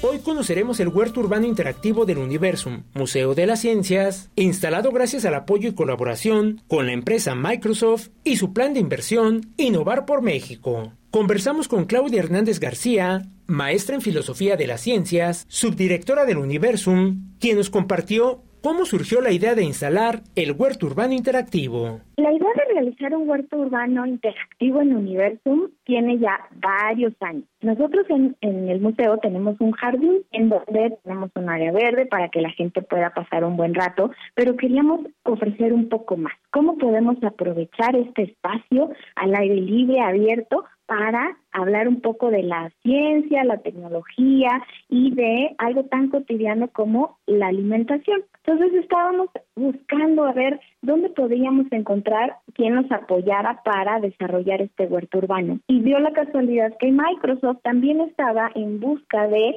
una institución a quien le pudiera donar, prestar o que quisiera recibir un huerto que ya tenían eh, fabricado previamente. Entonces nos encontramos, nuestras necesidades se encontraron y Microsoft decide, a partir de la propuesta que nosotros le hicimos de qué podríamos hacer con ese huerto, decide que se lo iba a dejar en comodato, o sea, en una especie de préstamo a la Universidad Nacional, y la Universidad Nacional pues lo alojó justamente en Universum. El huerto urbano interactivo fue desarrollado con tecnologías de Internet de las Cosas, nube e inteligencia artificial que permiten monitorear y cuidar el huerto. Se han instalado un conjunto de sensores y cámaras que miden el crecimiento de los cultivos y registran datos de la humedad, temperatura, composición del sustrato, entre otros importantes datos. Esta información es enviada a una nube, procesada y analizada con el fin de diagnosticar la salud de las plantas y emitir recomendaciones que ayuden a mantener el jardín. Escuchemos a la maestra Claudia Hernández, quien amplía la información acerca de la tecnología utilizada en dicho espacio verde. En Universum queremos proporcionarle a nuestros visitantes estrategias de cómo pueden mejorar su calidad de vida. Y una de esas estrategias tiene que ver con cómo nos alimentamos. Entonces las personas cuando vienen ver cuáles son esas plantas, por supuesto puede haber otras, pero también de cómo el sistema de inteligencia artificial que tenemos puede rescatar los datos que nos, nos ayudan a tomar decisiones sobre qué hacer con nuestras plantas. Hay unos medidores de eh, humedad en el suelo, por ejemplo, en el estrato en donde están estas plantas, y si estos sensores se dan cuenta de que le hace falta agua, podemos detectarlo y entonces le podemos poner agua. También tenemos una cámara que lo que hace, una par de cámaras que lo que hacen es ver la coloración de las hojas. Y si detectan que son de colores eh, más amarillentos, por ejemplo, entonces puede significar que le hace falta un poco de abono o que le hace falta eh, más luz solar. En fin, hay como distintos elementos en los que nos podemos fijar para ver qué le está pasando a nuestra planta. El público en general puede visitar el huerto urbano de manera presencial en las instalaciones del Universum, donde podrán obtener información de cómo reproducir su propio espacio verde en casa. Además, en el portal doble u doble u doble u punto huerto universum punto com punto m x podrán consultar imágenes de las cámaras en tiempo real del huerto, así como información del día y datos curiosos de los vegetales, plantas y hortalizas como betabeles, zanahorias, acelgas, cebollas, apios y jitomates, entre otros alimentos. La maestra Claudia Hernández García, subdirectora del Universum, Museo de las Ciencias, nos hace la siguiente invitación. Pues nuestro huerto urbano es uno de los proyectos más recientes que tenemos en Universum y nos encantará recibirles acá, que jueguen con nosotros, a ver si pueden adivinar las plantas, que se lleven información de cómo hacer su propio huerto en casa, cuáles son estas plantas, estas verduras que mejor pueden eh, producirse de acuerdo con el clima del lugar en el que viven, por ejemplo, eso es muy importante. Bueno, muchas cosas más que pueden venir a ver a Universum cuando visiten el jardín, pero pues también el museo, ¿verdad? Les dejo la información. Bueno, primero, siempre es una buena idea consultar la página electrónica de Universum, porque ahí es donde principalmente publicamos avisos de algún lugar que está eh, cerrado temporalmente, en fin, ahí mismo pueden comprar sus boletos si se quieren ahorrar la fila de la taquilla. Eh, la dirección es doble u doble u doble u punto universum punto unam punto m x y pues acá estamos encantados, encantadas de recibirles todos los jueves, viernes, sábado y domingo de diez de la mañana a cinco de la tarde. Nada más que, ojo, nuestra taquilla y el acceso al museo cierran a las cuatro de la tarde. No se van a arrepentir, se van a divertir mucho. Y pues acá les esperamos a hablar un poquito de, de la inteligencia artificial, de los huertos urbanos, de estas plantas que nos podemos comer, que nosotros podemos cosechar y comer, y así aprovechamos un poco de eh, ahorro en nuestro bolsillo, ¿verdad? Entonces los esperamos acá en Universum, será un placer recibirlos. Te recomendamos visitar además el espacio interactivo digital disponible en doble u doble u doble u punto huerto universum punto com punto m x, donde podrás encontrar toda la información acerca del huerto urbano interactivo del Universum. Si tienes alguna duda o comentario, puedes compartirlo a través de las redes sociales de Prisma R U o directamente en mi cuenta de Twitter, arroba Daniel Medios T V. Para Radio UNAM, Daniel Olivares Aranda.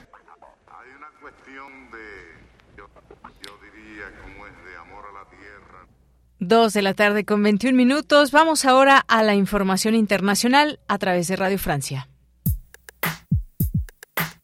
Relatamos al mundo. Relatamos al mundo.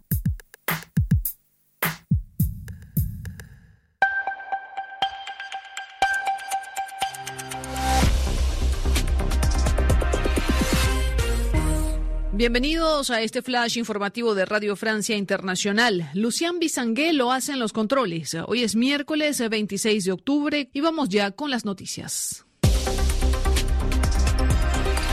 Andreina Flores. Así se escuchaban hoy las protestas en Irán, donde se cumplen cuarenta días de la muerte de la joven Mahsa Amini. Las fuerzas del orden abrieron fuego contra los manifestantes que se congregaron en el cementerio del Kurdistán iraní, donde estaba enterrada la joven, muerta tras haber sido detenida por la policía de la moral, acusada de incumplir el estricto código de vestimenta de la República Islámica. En Reino Unido, el recién nombrado primer ministro Rishi Sunak se presentó hoy por primera vez ante el Parlamento, enfrentando las críticas de la oposición laborista, que sigue exigiendo elecciones legislativas anticipadas, visto que el Partido Conservador acumula ya tres primeros ministros en cincuenta días. Rishi Sunak defendió la legitimidad de su puesto y su plan de gobierno. Este gobierno va a restaurar la estabilidad económica y lo haremos de forma justa y con compasión. Un mandato para invertir en nuestro sistema de salud, en la educación, para que nuestras calles sean más seguras y para que se aumenten los controles en nuestras fronteras. Por eso fuimos elegidos y eso es lo que vamos a hacer yo y mi gobierno por los británicos. En París se reúnen hoy el presidente francés Emmanuel Macron y el canciller alemán Olaf Scholz para tratar de limar las asperezas que han enfriado la relación de ambos países en las últimas semanas. Los temas a tratar y a suavizar van desde la crisis energética hasta la defensa militar en el contexto de la guerra en Ucrania. Las autoridades de Países Bajos han abierto una investigación sobre supuestos centros policiales ilegales dirigidos por China para supervisar a disidentes. Esto luego de publicarse un informe de una O N G de defensa de derechos humanos que documenta la existencia de estas oficinas.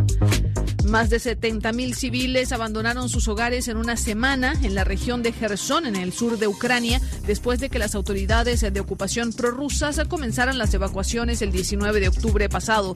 Rusia se anexionó cuatro regiones de Ucrania, entre ellas a Jersón, a finales de septiembre, aunque militarmente no controla esos territorios al cien por ciento. Y en Bielorrusia, un tribunal condenó hoy a un periodista de investigación a ocho años de cárcel, Sergei Satsuk, editor de la web de noticias Esed Nevnik, por incitar al odio, mala conducta oficial y por aceptar sobornos. Con esto ponemos punto final a este flash de R F I. Prisma R U. Relatamos al mundo. Continuamos y recibimos aquí en este espacio de Prisma R U de Radio UNAM a Javier Correa, que es historiador y que es eh, ha escrito este libro que tengo en mis manos, El cadáver de Maximiliano y otros cuentos republicanos. ¿Qué tal, Javier Correa? Bienvenido, muy buenas tardes. Muy buenas tardes, Deyanira. Aquí un saludo a, al equipo, al staff y a la audiencia de, de Prisma R U. Bien, pues hablar de este libro pues nos implica además estos estos breves relatos, estos breves cuentos que podemos que podemos leer a lo largo de este libro junto con ilustraciones que también vamos a hablar de ellas, por supuesto, porque son muy bonitas y que nos hacen nos recrean un poco de lo que se está hablando. Pero platícanos, Javier, cómo nace cómo nace este libro, un libro un libro eh, con ficción, pero también con con hechos reales, imaginarios también. También en torno a eh, cómo, cómo se viven las batallas, cómo se vive también los momentos que han marcado el paso de la historia en nuestro país. Sí, bueno, el nacimiento de este libro eh, se da precisamente por una pues una inquietud que desde niño en forma personal me tocó vivir el centenario de la batalla de Puebla en el año de mil novecientos sesenta y dos y todo lo que había alrededor de ella, ¿no? Pues, no sé, la eh, las fuentes, la información, los álbumes que coleccionábamos, los niños jugábamos a la batalla, y a partir de ese momento, bueno, inclusive recuerdo que se inauguraba la autopista México-Puebla y mi padre nos llevó a los fuertes en esta época, ¿no? Entonces, desde aquel tiempo eh, se me metió en la cabeza la inquietud de escribir algo que no fuera precisamente eh, concreta, nada más historia, sino tratar de ficcionar todo esto que teníamos enfrente, cómo era la vida, qué, cómo se dio la propia intervención, cuál fue el efecto en la gente, y entonces ya un poquito más tranquilo, Eh, vas reflexionando cómo vas a integrar tus cuentos, cómo vas a trabajar tus personajes y cómo lo vas a presentar para que la gente pues eh, alcance a, a ver otra manera, de otra manera la historia, que no sea tan, quizá tan, tan seca, ¿no? Sino más en la cotidianeidad, más en la visión que tenía el, los habitantes de nuestro país en aquel tiempo, independientemente de de que si eran liberales o eran conservadores, ¿no? Porque el efecto de la guerra es uno y bueno, y tiene este impacto. De ahí nace todo este, toda esta idea de, de construir este, este trabajo de los cuentos republicanos, bueno, y en este caso la primera parte, el cadáver de Maximiliano. Muy bien, bueno, pues así nace, siempre importante también conocer cómo cómo nacen estos libros y además eh, en este caso cuéntanos exactamente cuáles son estos estos eh, periodos que abarcas en estos relatos, porque por lo que pude leer nos llevas a este para recrear estos estos cuentos, estos personajes. Se alude a la imaginación, al, a tu talento, por supuesto, y conocimientos de la historia. Sí, mira, fundamentalmente es eh, la época de la Reforma, hay algunos uh-huh. cuentos que van relacionados con este periodo de la Reforma, uh, posteriormente uh-huh. pues la intervención francesa, después el imperio de Maximiliano y, y cerramos con, con la República Restaurada, ¿no? Son prácticamente, no sé, unos treinta años, ¿no?, que estamos este, tratando de meter las historias de... de de lo que aconteció en nuestro país. Efectivamente, y además, bueno, pues me gustaría que nos nos platiques también, porque en cada uno de estos relatos nos podemos encontrar personajes, pero también sí. momentos que parece, como dice bien en el prólogo Eduardo Luis Fer, parece que se escapan de sus páginas y nos llevan nos llevan al momento que están viviendo, cuando hay una batalla, por ejemplo, qué están sí. describiendo, qué sienten, qué se avecina, todo esto lo podemos encontrar, estos como, pues, diálogos diálogos ficcionados que cuando conocemos una parte de la historia decimos, bueno, ¿qué pudo haber pasado cuando ya eh, estaba el ejército mexicano y se enfrenta con otro ejército? ¿Qué puede estar pasando? ¿Qué, de, qué pueden estar platicando? ¿O cómo, eh, cómo se recrean estos momentos? Sí, bueno, eh, eh, lo, lo voy a tratar de, de llevar por, por el, los cuentos uno a uno más o menos, ¿no? En el uh-huh. primer cuento hablamos de un señor real, Soledad Arcadio, y este lo traemos de las páginas de el maestro Fernando Benítez en su libro acerca de la historia de la Ciudad de México. Soledad Arcadio eh, es uno de los iniciadores del teatro popular en México, del teatro popular, eh, vamos a decir, antes que la propia carpa, ¿no? Uh-huh. Eran unos barracones en los que él era titiritero, marabarista, transformista, Eh, imitador.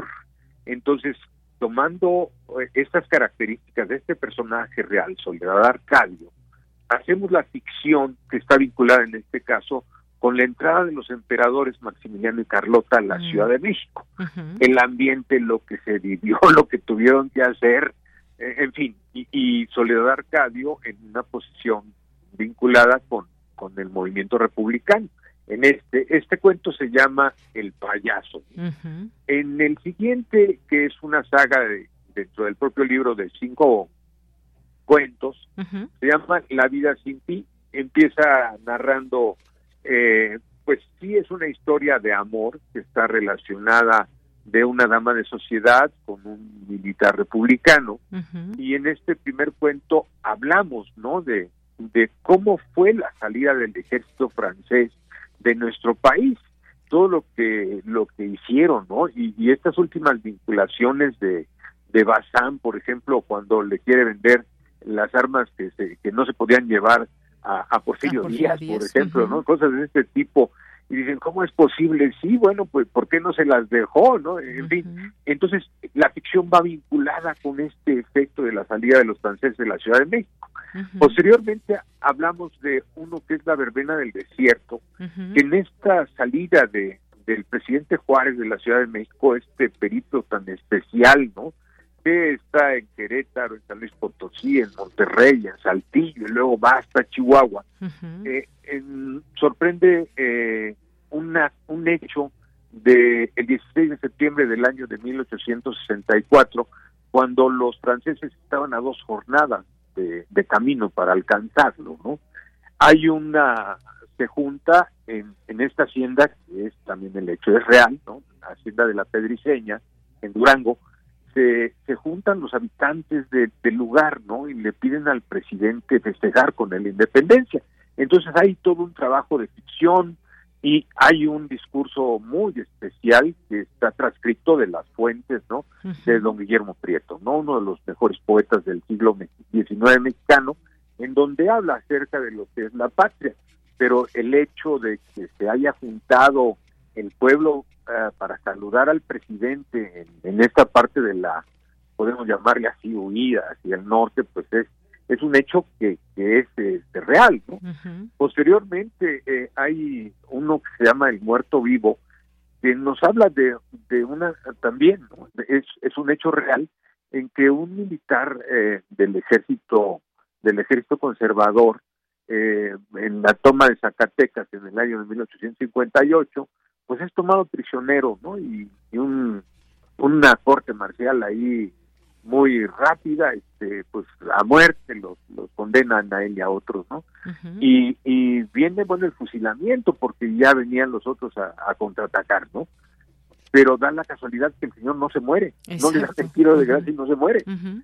¿Y qué es lo que pasa después con él? O sea, no podía salir a la luz. Híjole, una triste lo, historia. Uh-huh. Sí, lo, lo curan, etcétera. Uh-huh. No podía salir, ¿no? Hasta que cuando regresa a, a, a su hogar, bueno, ya se presentan otras condiciones, uh-huh. pero también es un hecho de la vida real, este, que tenemos las fuentes en donde es, uh-huh. es relatada esta historia tan especial, ¿no? Claro, lo que le pasó a este hombre es que, pues, cuando regresa a su casa, pues ya su esposa estaba casada con otra persona.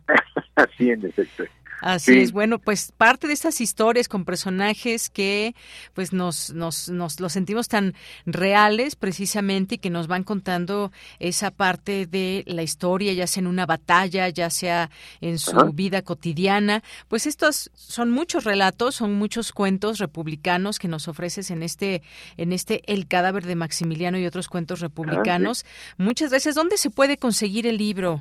Eh, pues está en, en, en Mercado Libre y en Amazon, porque uh-huh. la es eh, independiente la, la salida del libro, ¿no? Y uh-huh. está así El cadáver de Maximiliano y otros cuentos republicanos.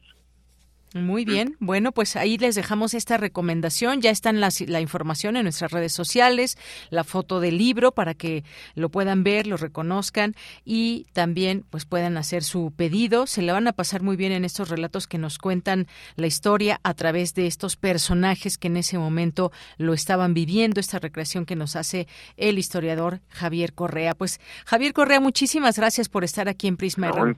Encantado, Deyanira, y pues agradezco mucho el espacio que me das para poder hacer la, la difusión, y esperemos que la audiencia nos, nos responda, ¿verdad?, adquiriendo.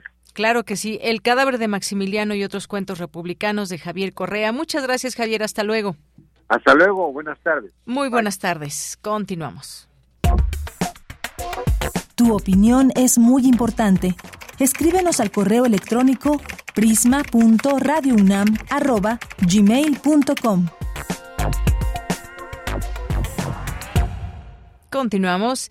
Vamos a hablar de Promised Land, un proyecto que está inspirado en la obra y el legado del maestro Francisco Toledo, quien falleció el cinco de septiembre de dos mil diecinueve.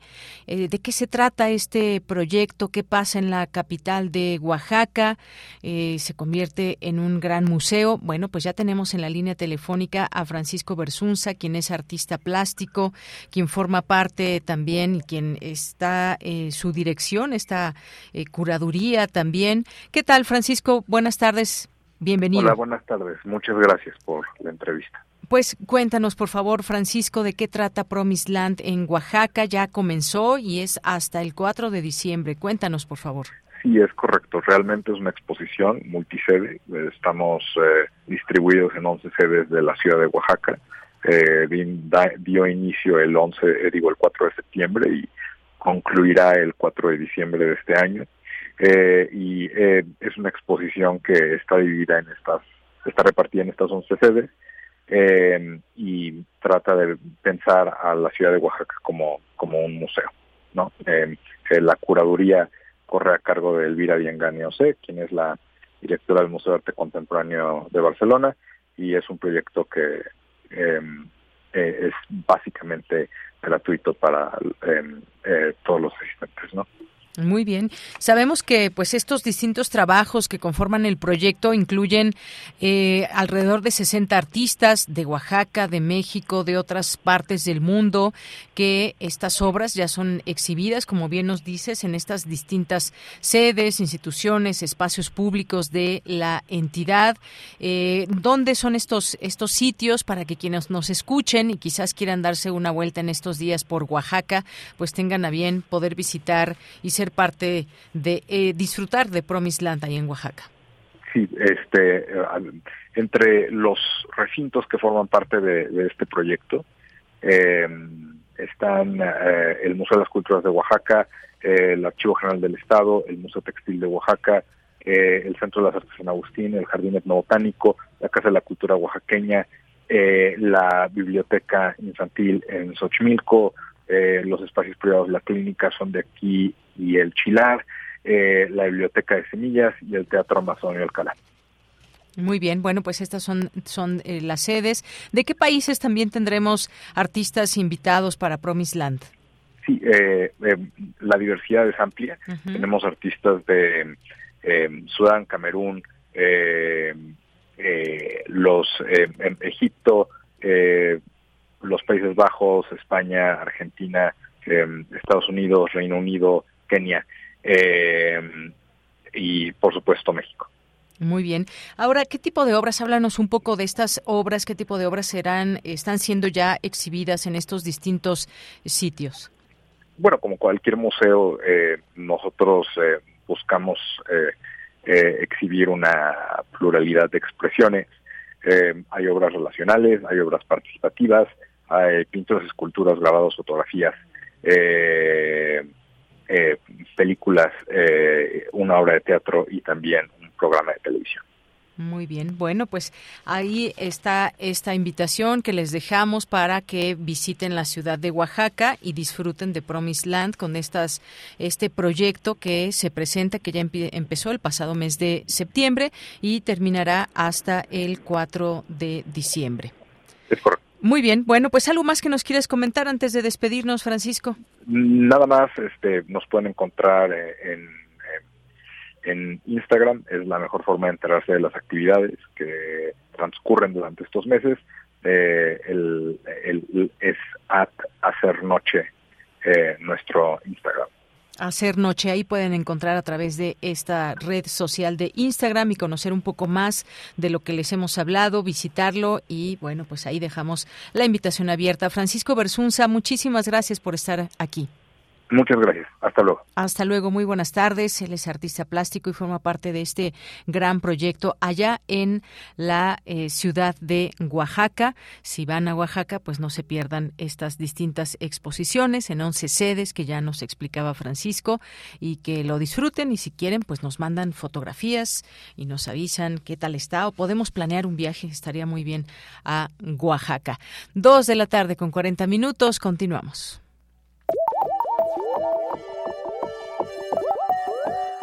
Ciencia real. más allá de las verdades, están las realidades. El corazón de la materia. Capítulo cuatro. Cuerpo mutable.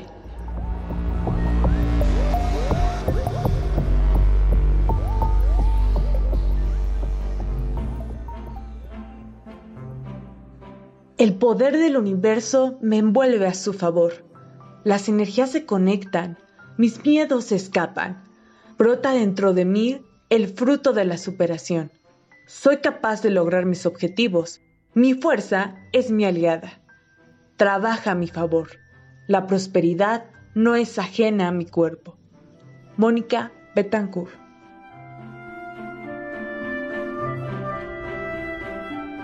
Saludo con mucho gusto al auditorio de Prisma R U. Hoy termina la primera temporada de Ciencia Real. Dejaremos descansar un ratito al ser humano, pero antes de que eso suceda, platiquemos un poquito más sobre él, sobre su conjunto, mente, cuerpo, emociones. Para ello recurrimos a la obra El enredo mente-cuerpo del doctor José Luis Díaz Gómez, académico de la Facultad de Medicina de la UNAM, quien nos habla de cuáles fueron los primeros acercamientos del ser humano al estudio de sí mismo. Al hablar de la epilepsia, dice, dice Hipócrates, los hombres deberían saber que del cerebro, y nada más que del cerebro, vienen las alegrías, el placer, la risa, el ocio, las penas, el dolor, el abatimiento y las lamentaciones. Muy interesante eh, tratar de indagar por qué Hipócrates llega a esta conclusión. Probablemente se basó en eh, los primeros anatomistas, los que hicieron disecciones del cuerpo humano y notaron que los nervios del cuerpo entraban y salían de la médula espinal o del cerebro, y consideró entonces que no era el corazón, sino el cerebro, la sede de la mente. Su doctrina humoral, que cundió durante prácticamente más de mil años, dividiendo según la, el predominio de cada uno de los cuatro humores del cuerpo en las personalidades flemáticas, sanguíneas, melancólicas y coléricas. En prácticamente todo el medioevo cundió una noción mente-cuerpo, mente-cerebro en particular, eh, que conocemos como la teoría cavitaria o la teoría ventricular. Tanto Herófilo y Erasístrato, eh, siglo tercero o cuarto antes de Cristo en Alejandría, que eran, fueron los primeros realmente anatomistas, eh, consideraron que en los ventrículos cerebrales residía eh, la, las propiedades mentales, pues siguiendo un poco el neuma de... de los griegos y lo que llamaron espíritus animales que se moverían en el cuerpo a través de los fluidos de la sangre y en especial del líquido cefalorraquídeo que circulaba entre los ventrículos cerebrales. En el Renacimiento las cosas empiezan a cambiar. Jean Fernel, considerado padre de la fisiología, en su libro eh, sobre las partes de la medicina de mil quinientos cuarenta y dos, acuña por primera vez el término de fisiología. El doctor Díaz Gómez continuó explicando en qué momento y cómo fue que surgió la cuestión mente-cuerpo como la conocemos en la actualidad.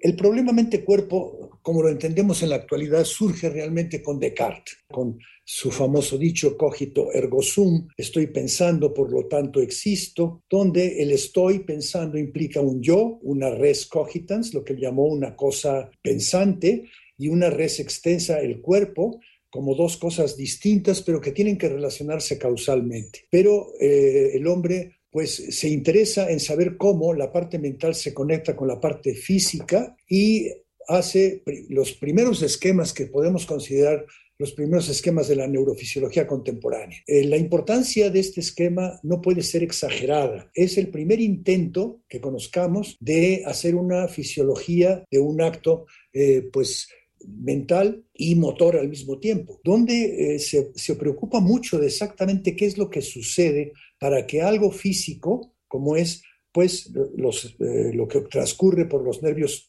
ópticos, eh, logre convertirse en una imagen mental y después cómo esa imagen mental se convierte de nuevo en un acto físico que viaja por los nervios para contraer los músculos. Preguntas que Eh, nos parecen ahora muy elementales, pero que dan origen realmente no solamente al problema como lo conocemos, sino a la psicofisiología contemporánea.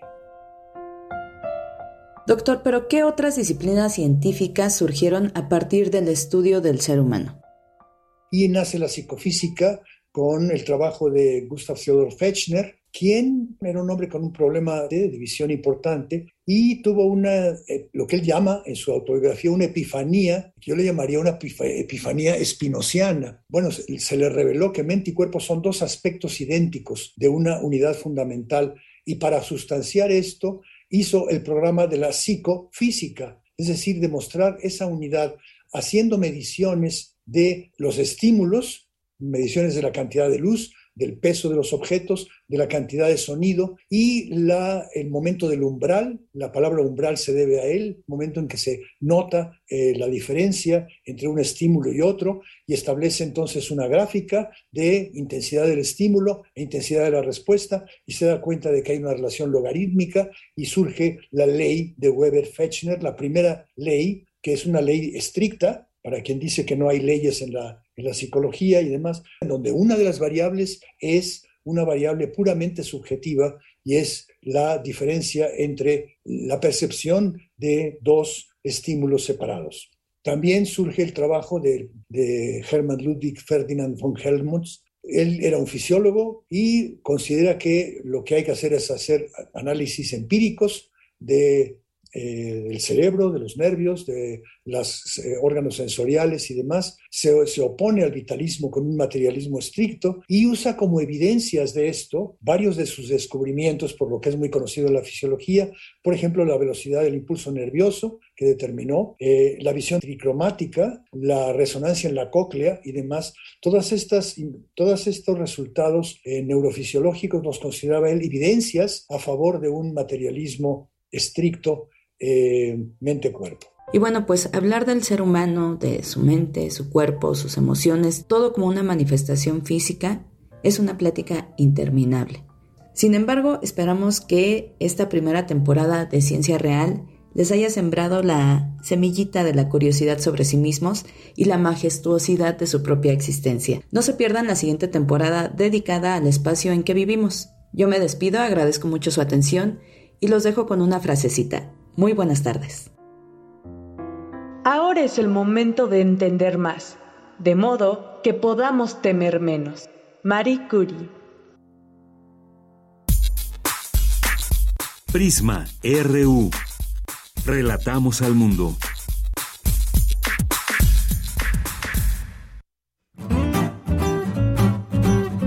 Cultura R U.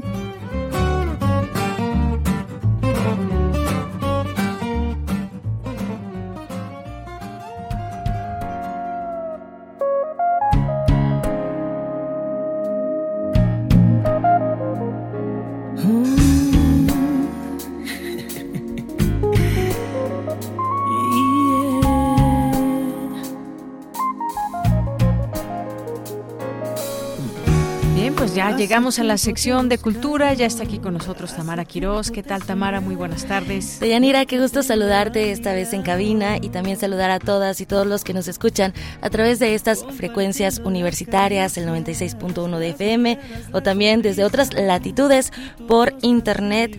En este, pues ya, ya es... ¿Qué, qué día es hoy? Ya es... Miércoles. miércoles, ¿verdad? En esta tarde de miércoles. Y bueno, estamos escuchando Siente la piel, se vale bailar donde quiera que estén. La voz es de Julio Baró, pianista y cantautor cubano, radicado en México desde hace ya varios años. Julio Baró, bienvenido a este espacio radiofónico y muchas gracias por tomar la llamada. Gracias, para mí es un gusto estar aquí con ustedes. ¿Cómo están? Muy bien, muy contentas de, de poderte escuchar. Sobre todo porque eh, pues nos tienes una invitación, porque vas a estar presentándote acá en la Ciudad de México en el Foro del Tejedor el domingo treinta de octubre. Platícanos cómo surge Desde el Alma, qué, qué, qué has preparado para pues los asistentes. Sí, mira, son, ya es, bueno, son tres años que no me presento en la Ciudad de México y ya tenía muchos deseos pues de volver a encontrarme con mi gente por allá. Desde el dos mil diecinueve vino todo esto de la pandemia y no me presenté. La idea era presentarme por lo menos dos o tres veces en la Ciudad de México, ¿no? Independientemente de otros lugares.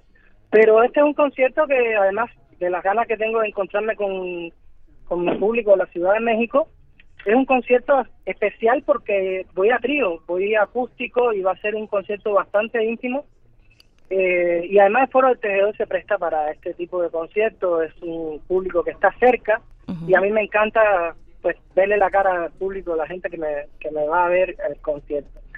Por supuesto. Julio, es, es será una noche íntima. Platícanos eh, pues un poco de, de la producción, ¿no? Eh, el recorrido musical que harás en esta noche, eh, sobre todo pues de, de tus discos, eh, está eh, eh, tu primera producción discográfica, ¿no? Enamorado de la Luna, eh, también uh-huh. Un Mundo Contigo, eh, y bueno, obviamente también vamos a escuchar Siente la Piel, que es la canción con la que iniciamos esta charla. Sí, pues Siente la Piel justamente es un tema que siempre agarran los conciertos para involucrar al público. Me encanta esa interacción, ¿no? Del, del público cantando parte de mis canciones o gran parte. Efectivamente, en el dos mil diecisiete saqué una, un, un álbum que se llama Enamorado de la Luna. Uh-huh. Eh, consta de doce canciones. Todas son canciones originales porque yo grabo y canto mis canciones. Y este disco que estoy terminando, que está en proceso de mezcla y master, se llama Un Mundo Contigo, del cual el sencillo ya salió en el dos mil diecinueve, luego Siente la Piel, este tema que estamos escuchando, fue el dos mil veinte. En el dos mil veintiuno salió Dime, Dime, fue una canción que, que justamente quería meter yo en el disco Enamorado de la Luna, pero Francisco Céspedes, eh, con quien trabajo desde hace diez años, uh-huh. en ese momento me dijo, tienes que tener cuidado con la palabra mentirosa, porque las mujeres se pueden ofender. Ajá. Entonces, yo dije, bueno, hay que hacerle caso a los grandes, ¿no? Claro. y, y lo saqué del disco. Y dije, bueno, está bien. Después pasa el tiempo, cambian los tiempos, valga la redundancia. Eh, vienen artistas que dicen unas barbaridades por ahí y digo, bueno, la palabra mentirosa no creo que... Y además, en el contexto que está dado en la canción Dime, no es ofensivo. Entonces la saqué como sencillo en el, el año pasado y va para el disco Un Mundo Contigo. Pero todas estas canciones van para este concierto. Voy a estrenar canciones nuevas. Uh-huh. Tengo una dinámica que mis músicos no lo saben, que tengo una sorpresa para ellos. No la voy a decir porque justamente viene conmigo el, uno de los de los músicos, Andrés Juan, el percusionista. Yo, yo ya quería y, que te si confesaras te... al aire. Exactamente. Y me confieso ahora, pero el público la va a pasar muy bien porque además yo me voy a reír muchísimo. Bien. Porque es muy probable, mira, voy a hacer una canción que no está ni en el repertorio. Va a ser una canción nueva. Y no se los voy a decir qué canción, la vamos a montar en el momento. Eso. A ver qué pasa. Muy bien, pues será entonces una una noche llena de sorpresas, Julio. Oye, eh, también para la gente que te escucha a través de estas frecuencias, platícanos también de, de tu música, ¿no? Escucharemos eh, una fusión de ritmos, el pop, el jazz, y también has sido director musical de intérpretes como Armando Manzanero, el maestro Armando Manzanero, y también eh, con eh, Francisco Céspedes, con quien también tienes una canción a dúo. Exactamente, la canción Quédate, que uh-huh. yo siempre digo que es un homenaje a todas las mujeres. Esta canción él la escuchó y me dijo, oye, me encanta, si tú quisieras que yo cantara en tu disco contigo esta canción, para mí sería un placer y un honor. Entonces, qué más regalo que ese, ¿no? Mi música se enmarca un poco entre, tiene esa fusión, ¿no? Y, y vengo con esa influencia del jazz, la música romántica, el pop, el bolero, la bachata. El, porque mi mamá era cantante, es cantante, ya está jubilada, pero yo desde chiquito la acompañaba en las en la fiestas, la acompañaba en sus actuaciones, y un poco ahí me fui nutriendo de toda la buena música que se hace, sobre todo de aquí en México, porque tenemos mucha influencia de la música mexicana, y el bolero, que el feeling nace en Cuba, pero con una de las alas que vuela realmente con, con las alas mexicanas, uh-huh. eh, fue para mí una influencia muy, muy importante, ¿no? Mi música tiene un poco de todo eso. Le canto, a, las canciones son de amor, de desamor, pero más más que nada de amor, porque yo creo que es lo único que nos salva, ¿no? De, de toda esta vorágine, esta locura que vivimos en, día a día. Por supuesto, la verdad es que sí, es es una forma de seguir resistiendo, ¿no? Y, y de también pues de poder Exacto. compartir con las personas y de poder conectar, y que que yo creo que bueno, cada quien tendrá su propia su propio significado del amor, pero creo que pues Exacto. este amor romántico, este amor bonito es es un poco de lo que tratan tus canciones. Y también eh, platícanos, aprovechando, Julio, eh, eres también el director musical de Se Me Antoja Tu Vida. Ya tuvieron presentaciones Correcto. Acá en la Ciudad de México y bueno, están en en otras partes de la República Mexicana. mexicana, eh, un espectáculo que pues además eh, se, se realiza con grandes voces, ¿no? Susana Zabaleta, sí, está Francisco sí. Céspedes y en el piano Raúl Di Blasio. Sí, de, mira, grandes voces, no, grandes artistas, son unos, como digo yo, tronco de artistas. Yo me uh-huh. paso muy bien en el show y para mí es, bueno, una responsabilidad, pero también es un privilegio ser el director musical de este tan gran espectáculo, ¿no? Este espectáculo que está maravilloso. Eh, imagínate, ¿qué te puedo decir? Sí, una responsabilidad, pero está muy bien estructurado, está muy bien. Yo invito a todo el mundo, que todo el que pueda y tenga la oportunidad de irnos a ver a los shows, pues que vayan. Y también a este show, al Foro del Tejedor, porque también voy a hacer mi comercial. Adelante. Justo el día treinta, nosotros estamos regresando de, de Tijuana. Nosotros tenemos show, como se me antoja, el día veintinueve en Tijuana. Uh-huh. Entonces regreso, aproveché el huequito y armamos este concierto con la, el apoyo de Consecuencias, que es una agencia que, bueno, se dedica a las relaciones públicas, pero además Rosy Pérez, que es la manager de Susana Zabaleta, a la cual le agradezco mucho. Ella me está también apoyando y creo que vamos a comenzar una relación muy bonita de trabajo por este por este sentido, ¿no? Y, y qué te digo, aprendiendo de todos ellos, todavía todos los días se aprende algo nuevo. Y, y nada, ahí está, se me antoja tu vida. Trabajo también, bueno, hace diez años con Francisco Céspedes y todo eso ha sido parte. Mira lo curioso, yo cuando vivía en Cuba, parte de la influencia como pianista, yo soy graduado de percusión, pero yo como pianista, como la influencia que tuve, entre tantos, ¿no? La música de Francisco Céspedes. Llego a México en el dos mil diez y dije, a mí me gustaría trabajar con Francisco Céspedes acá. Nosotros lo conocemos como Pancho, Pancho Céspedes. Uh-huh, uh-huh. No sé si él está aquí trabajando, está haciendo espectáculos, pero me encantaría trabajar con él. Tres años después de mi llegada, comencé a trabajar con él. Entonces yo creo mucho en el, en, en el poder de la mente, uh-huh. y que cuando uno se propone las cosas se logra, ¿no? Hay Por alguien supuesto. Que pone su mano y dice... Por vamos supuesto, sin duda, sin duda. Mismo, Muy bien, Julio Baró, pues vamos a, a despedirnos eh, para, sí. para la gente que, que te escuche con Quédate a dueto con Francisco Céspedes y por supuesto también hacemos esta invitación para que el próximo domingo treinta de octubre vayan a conocerte, eh, y los que no te conocen y los que sí, pues vayan a disfrutarte. Eh, es este claro. domingo treinta de octubre a las diecinueve treinta horas en el Foro del Tejedor, esto en el péndulo de la Colonia Roma. Muchísimas gracias, Julio Baró, por acompañarnos esta tarde y nos vamos con Quédate. Gracias a ti, Tamara. Que la mañana a ti te tiene envidia. Para mí el sol nace con tu sonrisa. Debo mil cosas y hoy no tengo prisa. Quédate aquí, quédate, yeah. Solo mirarte me levanta el día. No me merezco toda esta alegría. Ciertas palabras queman mi garganta. Bien, pues muchas gracias, gracias Tamara. Y ya nos despedimos de esta emisión de miércoles veintiséis de octubre. Gracias a todo el equipo, a Marco Lubián en la producción, a Denis Licea en la asistencia, a don Agustín Muli en los controles técnicos, Michelle y Montserrat en las redes sociales. Y aquí en el micrófono se despide de Deyanira Morán. Que tenga una gran tarde, que tenga buen provecho, pásela muy bien. Y recuerde que tiene una cita aquí todos los días de lunes a viernes de una a tres de la tarde en este informativo universitario de Prisma R U. Gracias, buenas tardes y buen provecho. Radio UNAM presentó Prisma R U. Una mirada universitaria sobre los acontecimientos actuales. Prisma R U. Relatamos al mundo.